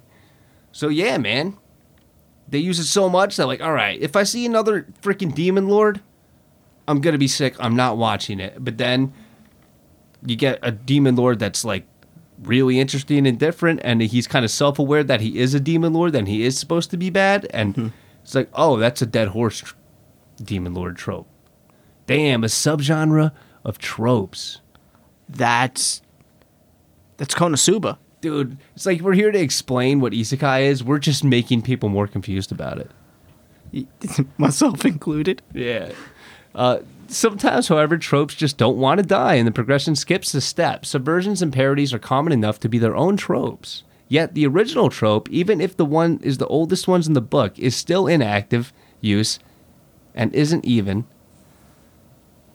seen as cliche or corny. It would be a dead horse trope, except it is actually isn't dead, it's undead. Oh, I was just explaining that shit. Some tropes that reach this state eventually ascended in omnipresent tropes. Ones that are more like the building blocks of a story, which would severely limit writers' options if they were taken off the market. Oh, I kind of touched up Yeah, on you that did. right there with the harem thing. He did. The majority remain necess- necessities for genre and narrative reasons for which one non cliched explanations have yet to be able to provide a suitable alternative. Dude, this motherfucking journalist needs to put the fucking dictionary down, dude. Yeah, I hate that shit. He needs to take the thesaurus out of his ass. Yeah, shout out Zoidy. Sometimes they persist because of a grandfather clause, and I'm not explaining what that is. Compare and contrast. Oh, whoa. Dead unicorn tropes. Is that another Harry Potter reference? I think it's like probably the opposite of a. Oh, I think that's like a. It's like an undead horse trope. Like, it's uh, they're making fun of something or self-aware of it, subverting something that should be dead. Like, should be like, all right, we've had enough of this, but it really didn't even exist at all to begin with, like a unicorn. So that's overly cautious hero then. I guess so. because I you don't see these characters overpowered because they spent 6 years grinding. They're overpowered because they just come into this world overpowered. So this guy is making this trope by not existing at all. Is, am I like reaching here or No, I think you're making sense. I'm not following you, but I'm sure other people are, and it makes sense. Okay. If you guys don't, feel free to uh, hit the Discord and tell me I should probably shut the fuck God, I thought you were gonna say hit the dislike button. Yeah, that too. Yeah. You know, share it all over the place and go roast this pink dumbass. Yeah, turn around, get in position, get in, get in doggy style, and fart up on that dislike button for us. Yeah, do it while you're thinking too. Think real hard in that position. I'll expect nothing less from my rivals. So let's go into more that, like I just that I came up with myself. But this is what I learned: the protagonist is always a hikikomori. God bless you. A hikikomori is a protagonist who is reincarnated in another world. Is always this introverted, lonely male with no girlfriend whatsoever. Oh, the weenie bop. Weenie Bop. But oh, hold on, there's a plot twist. In another world, he's every girl's favorite, and they all fall head over heels for him. One more thing if you love any main character in any isekai anime, and you miss him, her, after finishing the anime, don't worry, you'll probably find them in other isekai anime too, as they get reincarnated in another isekai anime. That's the journalist just being funny. He's like, oh, Oh, haha. because all good the, joke. All the protagonists, like, Yeah, they're the same person. they look the same. They act the same. Yeah. They talk the same. And a lot of you know anime does that because they know They the know who they're marketing to. Yeah, the average viewer. It's a good way to put yourself in the shoes of the main character because they're taking a step back. You know how it is. We talked about that. Medium length dark hair. Uh, parties and guilds kind of mentioned that as well. that's one of those tropes where um, I, I kind of like the whole idea of group dynamic because no one really should go off and fight a demon king alone. No one should go off and do all these crazy things alone. However, I'm tired of like some of the same shitty characters in these groups. You know what I mean? Like, Oh, I do. It's not an isekai, but a great example is Goblin Slayer. All this, all the his party members, the side characters, absolutely Suck. shit, shit characters. to where the, the, the, the farm lady was the best one. I, I don't even remember her. either. Exactly. And she was the best one. Yeah, it's like the tsundere elf that's just and and then the dude that likes food and, and cheese. He's a foodie. Yeah. And, And- then he's like got an IQ of six, but he can swing a hammer. And all the dwarf does is like throw rocks, and that's it. And you got your cat girl rogue. But like like Lord of the Rings, one of the greatest party partying guild tropes ever being used ever. It's not an isekai, mm-hmm. it's not anime, but It's it's the same thing. it could be done so well. Yep. Like it's needed. Overpowered overpowered protagonist. aka cute faces, or cute faces with immense strength, like Maple mm-hmm. from Bofuri, or Filo, that little chicken bitch from Shield Hero. I, I hated that little chicken lolly. mount. Oh, yeah, I remember her. but overpowered protagonist. it- that's another one of those ones. Like, I would be a okay if we never did that again. But, But- then we wouldn't get overly cautious here on Overlord. Exactly. I'm. That's what I'm saying. Like, we don't have to do them anymore because we've already got such bangers. in the land of the Leadale too. Mm-hmm. Like, we got enough really good ones to where now it's gonna look like all these other ones that come out suck. Well, all these other ones are, are creative subversions. Like Land of the Leadale is overpowered protagonist, honey, but it's a slice of life. which is that that's fine because it's not like a whole show about her being an overpowered badass. Yeah, it's a big part of it, but that's not what it's about. Yeah, you're right. It's a part of it. Yeah. So it makes it it makes it cool. and it's like Overlord, you know, he's tr- transforming into a licked, and he's like losing his per- his His own per- humanity, mm-hmm. which is like a huge step in that in general. So like yeah, that makes it cool. and his sexuality more important than his humanity. Oh yeah. Oh yeah. I ain't human. I'm sexual. I ain't that either. Uh, classes and levels, uh, usually specific to virtual world video game anime, but it really doesn't even have to be. I've seen classes mentioned in anime that aren't Yeah. in isekai that aren't for video game or virtual world. There uh d- Oh, oh, why can't I think? Yep, I can't think. Oh, Akame ga Kill had classes. It did, huh? Yeah, they had like your normal knights. Then you had the Oh, and they had video game the items as guards, and yeah, then you had the elite groups and an Esdeath's group. Like they all had their own classes and stuff. And even in the um, the assassins, the main characters, I, f- I forget what their group name was. Night Raid. Night Raid. Night Raid had its own classes too. Uh, long names and long titles, like we talked about with Katarina. Yeah. Well, yeah, and I already said my piece with that. Like, there's some where it's like it's really funny and I like them, and then there's the other ones where it's like I failed a math test, so my dad beat me with a shoe so hard until I woke up, and now I'm a fish person. It's like, oh, okay, that's really cool. We could have just done with the last few words. I woke up as a fish person. Yeah, like that time I started another podcast. Yeah, that's a short and simple one. Yeah, that'll that would be cool if we came if we started a podcast like that. That time I was scrolling Instagram and I saw photos of my ex, so I had a breakdown and woke up as a Chad. That'd be cool. Uh, death and reincarnation, or AKA like respawn, like Groundhog Day type stuff, like Re Zero. Yeah, but that's not even a genre. We were talking about that before. I'm yeah. into tropes now. oh, Yeah, we were having a discussion whether it's Yeah. a trope or a genre. and Re Zero is the only one we can really think of. So it's Other other anime, other isekai have characters like Konosuba. He gets his head or Re Zero. No, obviously Re Zero, but Konosuba. He he gets his head bitten off. yeah in the snow, Uh huh. and he has to meet the goddesses again. They're like, well, You could go uh, go to heaven now, and he's like, "Yeah, that sounds good. I hate this group." and then they like bring him back, and he's he's okay with it. the goddess down in the real world can hear him because I guess she's a goddess. And he's like, oh hell no, you're coming back. you're not leaving us here. Th- that bro that that party right there is a perfect example of a, a good sturdy table one of those four legs are gone the whole thing's crumbling the Yeah. whole thing like Oh, whether kazuma wants to admit that or not he needs those other three It would knock the perfect balance of the hot fire trashness off. Exactly. Um, what, not reincarnated as a human gender swap? Maybe I just meant to write reincarnated. Yeah, that's it. But like, uh, I'm a spider, so what? Yeah. Girl, that ain't even a gender swap that's a species swap Yeah, man. Her whole class gets isekai'd. And uh, I think one of them becomes a Wyron, which is like Yeah, a you baby dragon. me. One of them becomes a spider, so what? And then uh, a bunch of the majority of the other ones become, pretty cool things they're all within the same kingdom, uh, different classes of uh, economic status.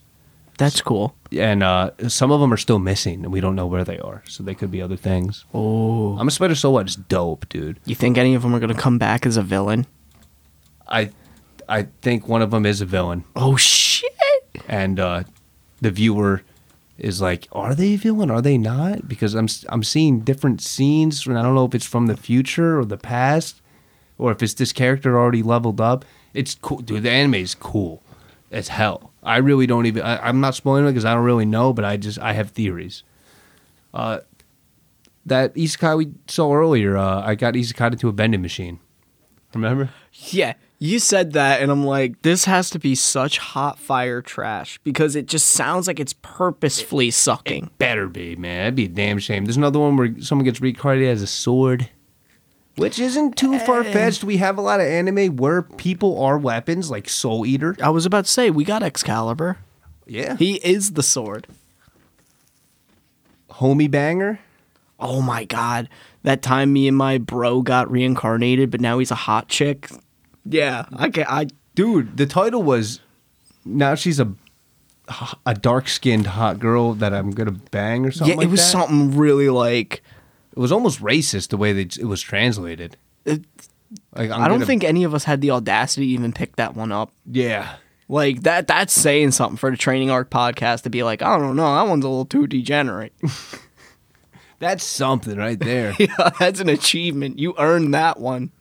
Yeah, Wiseman's pupil reincarnated. Well, not Yeah. reincarnated, but, But gender swap because Yeah. he bought that item. avatar swapped. Mm-hmm. And subversions of subversions, which we mentioned a lot before. Self-aware main characters know they're isekai'd, and they're like, "Oh, I've I've read about isekais before, like Shield Hero."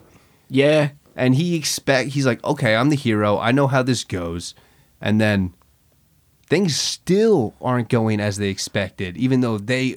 That was a good subversion of the plot right there. He's like, okay, I'm Isekai. I'm the hero. I got to find the demon lord. I got to level up. I know this. Wait a minute.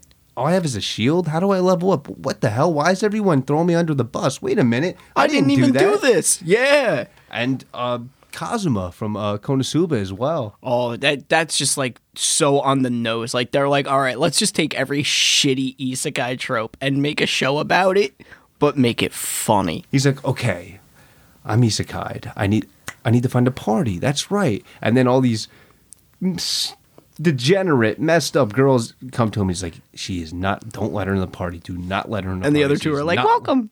Yeah. yeah. Bro, I love it too cuz like he's he's the rational one of the group and he gets merchant as a class and he's like, "Oh, this is ass." But then you get all these other people who join his group who also have these really horrible traits to them and they're like arch wizard, arch priest, um, Paladin. Pa- yeah. And it's like these Broken should be classes, the yeah. perfect people to have join your party, but they ain't.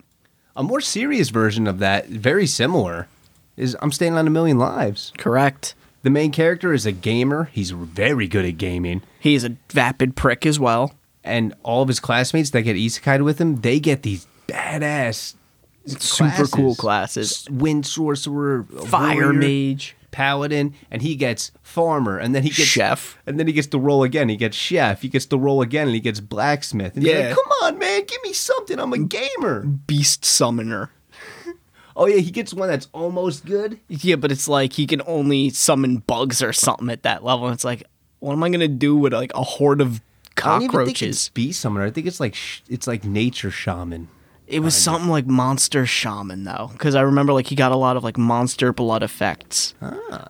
Oh yeah, you can like see their organs. Oh no, that was that, was from the Chef. chef. Yeah, That was chef. It's like, all right, what do I got to cut out? that's dope. It's a really cool one, and it's like if you gave it to one of the other people, that would have went nowhere. But you gave it to the guy who's like, okay, I can make use of this. And like I'm a spider, so what? She gets she knows what isekai is. She's very self aware. She talks about it because she's by herself a lot in the Mm-hmm. cave, and she's like, okay, all I have to do is this. And she's looking at her skill tree, and it's just massive.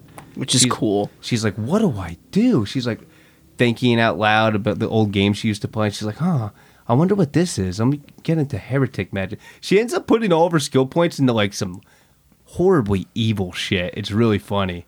It's funny because uh, you ever you're not a big Star Wars guy, but you ever hear the games KOTOR, Knights of the Old Republic? No. That's what I do. I take all the dark side powers like Force Crush, where you could pick someone up and just shatter their like they turn them into a ball basically. Force lightning, all those horrible things, but I'm picking all the good guy things like dialogues like, "Oh, we'll help you." and start frying everyone with Force lightning. Dude, that lightning sound does is It it's sounds evil lightning sound. It's so nasty. not a hero lightning sound. Everyone who gets hit by the Force lightning too, it's like, yeah, this is probably the equivalent to real lightning. People shouldn't be convulsing like that.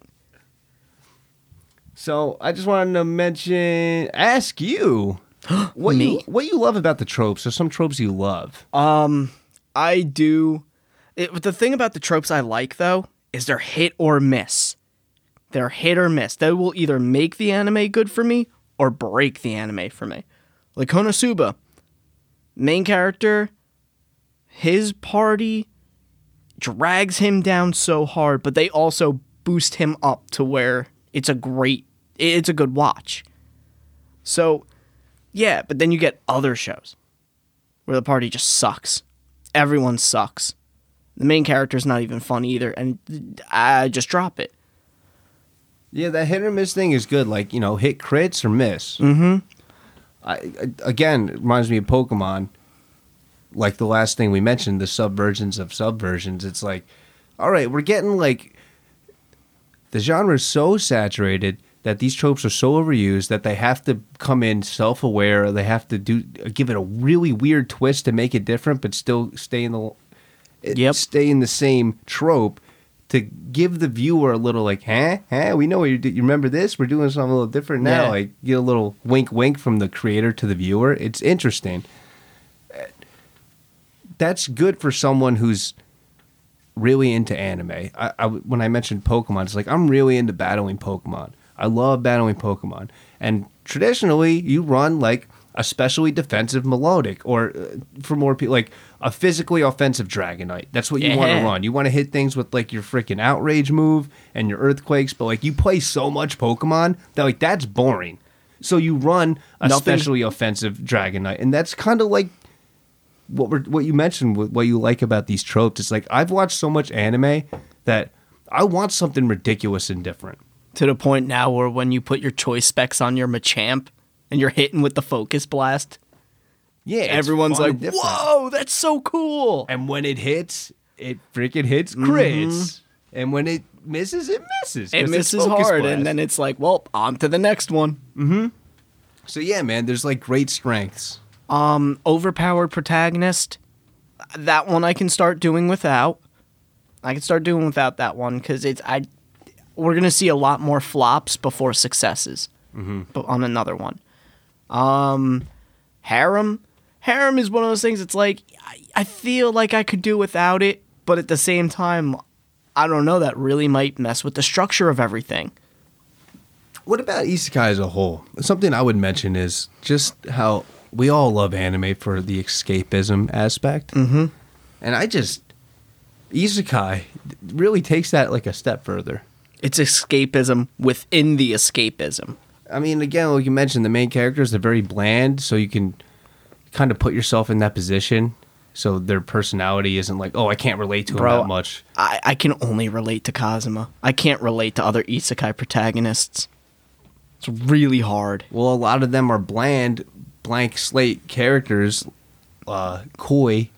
So not relating to them doesn't throw you off so much. And I don't know. I just think the escapism in isekai is a little amped up a little bit, which I just love. It, it is. It is. For like the same reason. Like, it's a anime itself is escapism, but now we're escaping the normal life these people had within escapism. I guess we're sharing the joy of escapism with the protagonist. That's that's a way better way to put it. Yeah. Like a joy shared is multiplied and uh, when it's divided, and a joy and a sorrow shared is divided. Ooh. Basically, you know, sh- do things with your friends. Yeah. Don't sleep all of your weekend away because you just don't feel like. Yeah. Don't do that. Yeah, me. Yeah. Me. Uh, what are things? oh, I was gonna ask you things you hate, but we kind of just Yeah, I covered. that, actually. I I covered what I don't like. My favorite tropes in isekai, though, that's hard because you know I be loving them harems. yeah, My Yeah, would be doesn't? mad as hell if if I didn't say that. Who doesn't though? That's the thing. Like, who doesn't love a good harem anime? But that's right back to what I said before. A good one. Yeah, You can't have garbage anime. I feel like a lot of people wouldn't even give a harem anime a try to find out whether it's good or not. For example, is it wrong to pick up girls in the dungeon, aka DanMachi? It was I just avoided that so much. And then Smuggy came up. He's like, "It's my favorite anime." It's so good. You gotta watch it. DanMachi's fucks, man. It fucks. it's my favorite anime. Oh yeah, and it's got my waifu. And then I watched it. I'm like, you know what, dude? This is like a really good harem anime.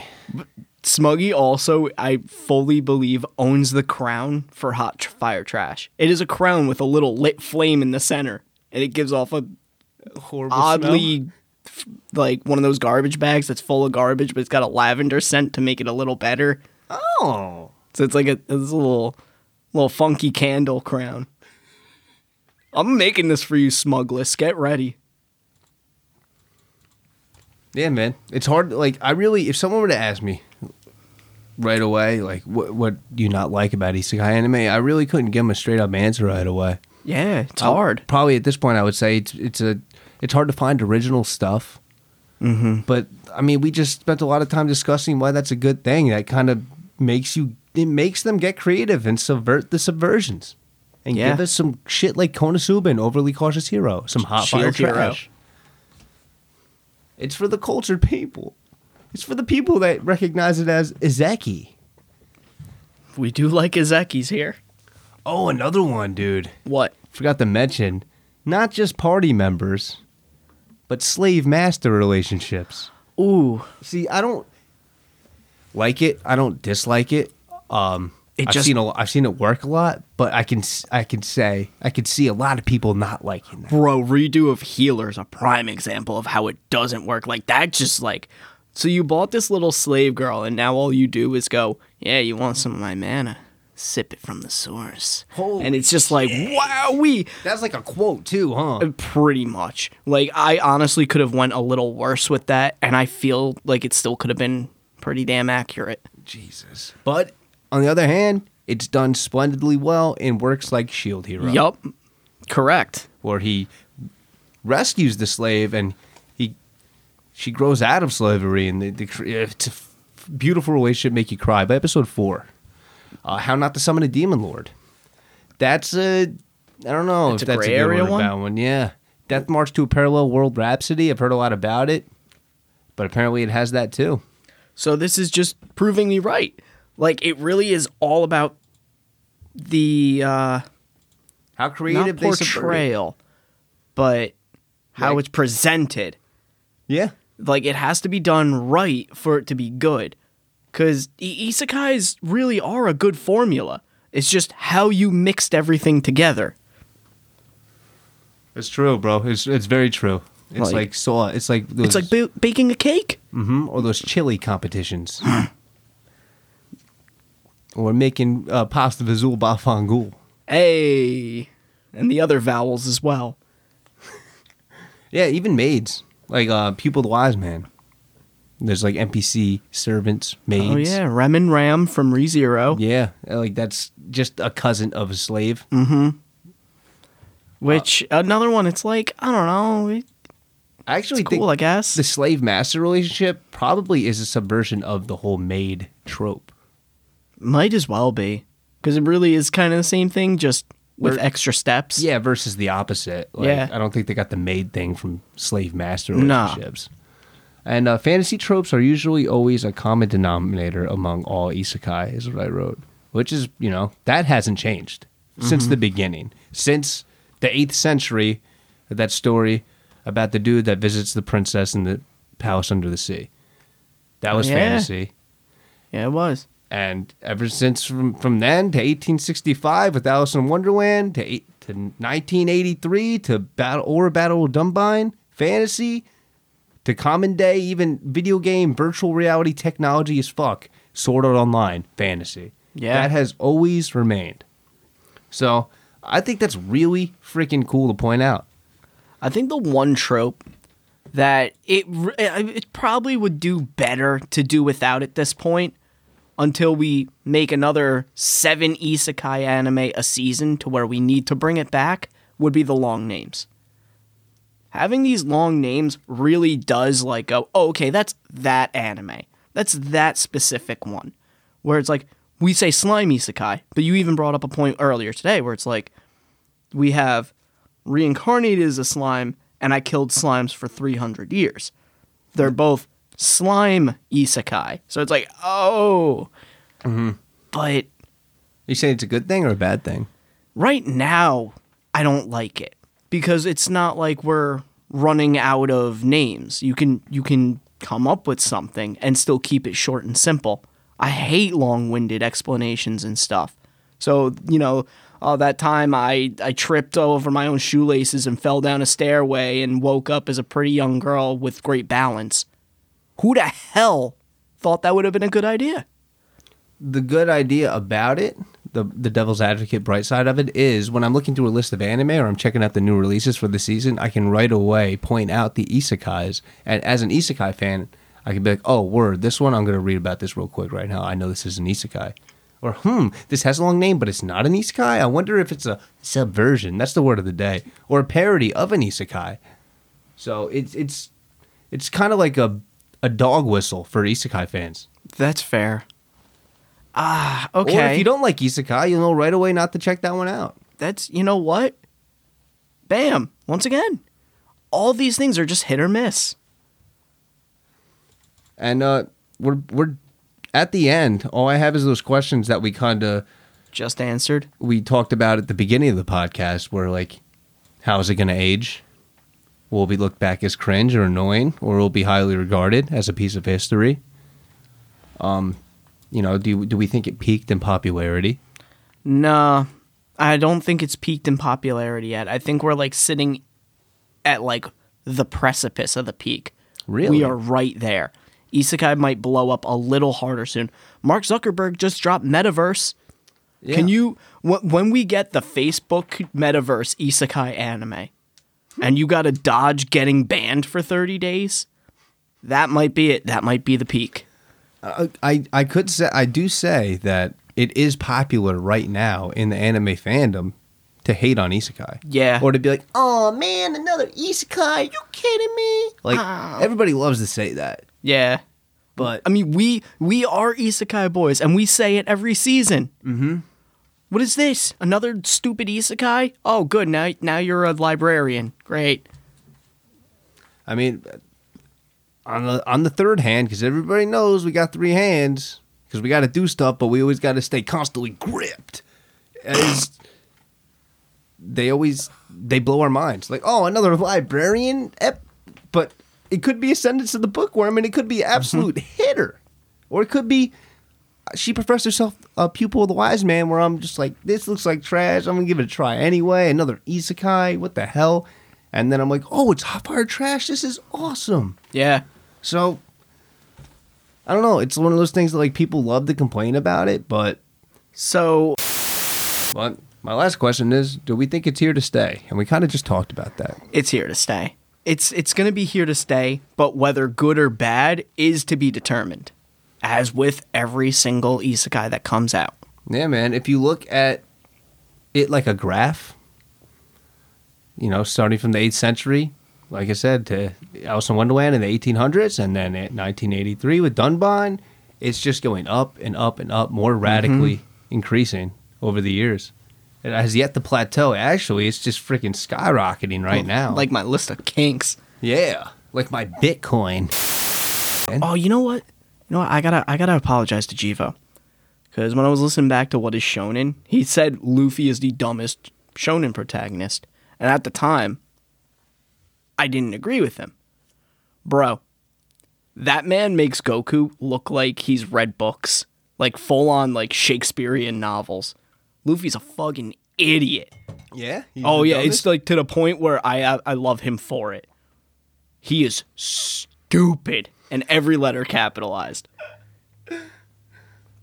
like no one talks about how Goku's dumb. People every now and then is like, yeah, don't don't give Gon a math problem. But it's like once an episode, people are like, what is that idiot doing? As Luffy goes and causes problems and ruins his own plans. So, shout out Jivo. You ain't even watched One Piece, but you were right. There he goes, man. He maybe there's something to that whole thing where he doesn't watch new shows. He only watches shows that he's only already seen. But then how the hell has he already seen those shows if he doesn't watch new shows? Because he's already seen him. He's seen everything. That's an anomaly. That's that's yeah. Well, that's Jivo. That's why I'm scared of Jivo. Well, speaking of Luffy, speaking of One Piece, uh, shave your freaking head. If you don't want to shave your head, shave your arms and your legs at least because it helps you swim faster.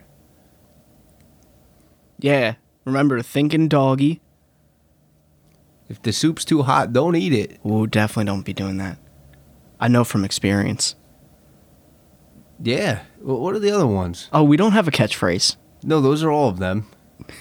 We had to remind Spades that last time after we mentioned four right before that. oh yeah. There's also the classic tried and tested and true. Suh, dude. Yeah, dude. Sh- um, shout out.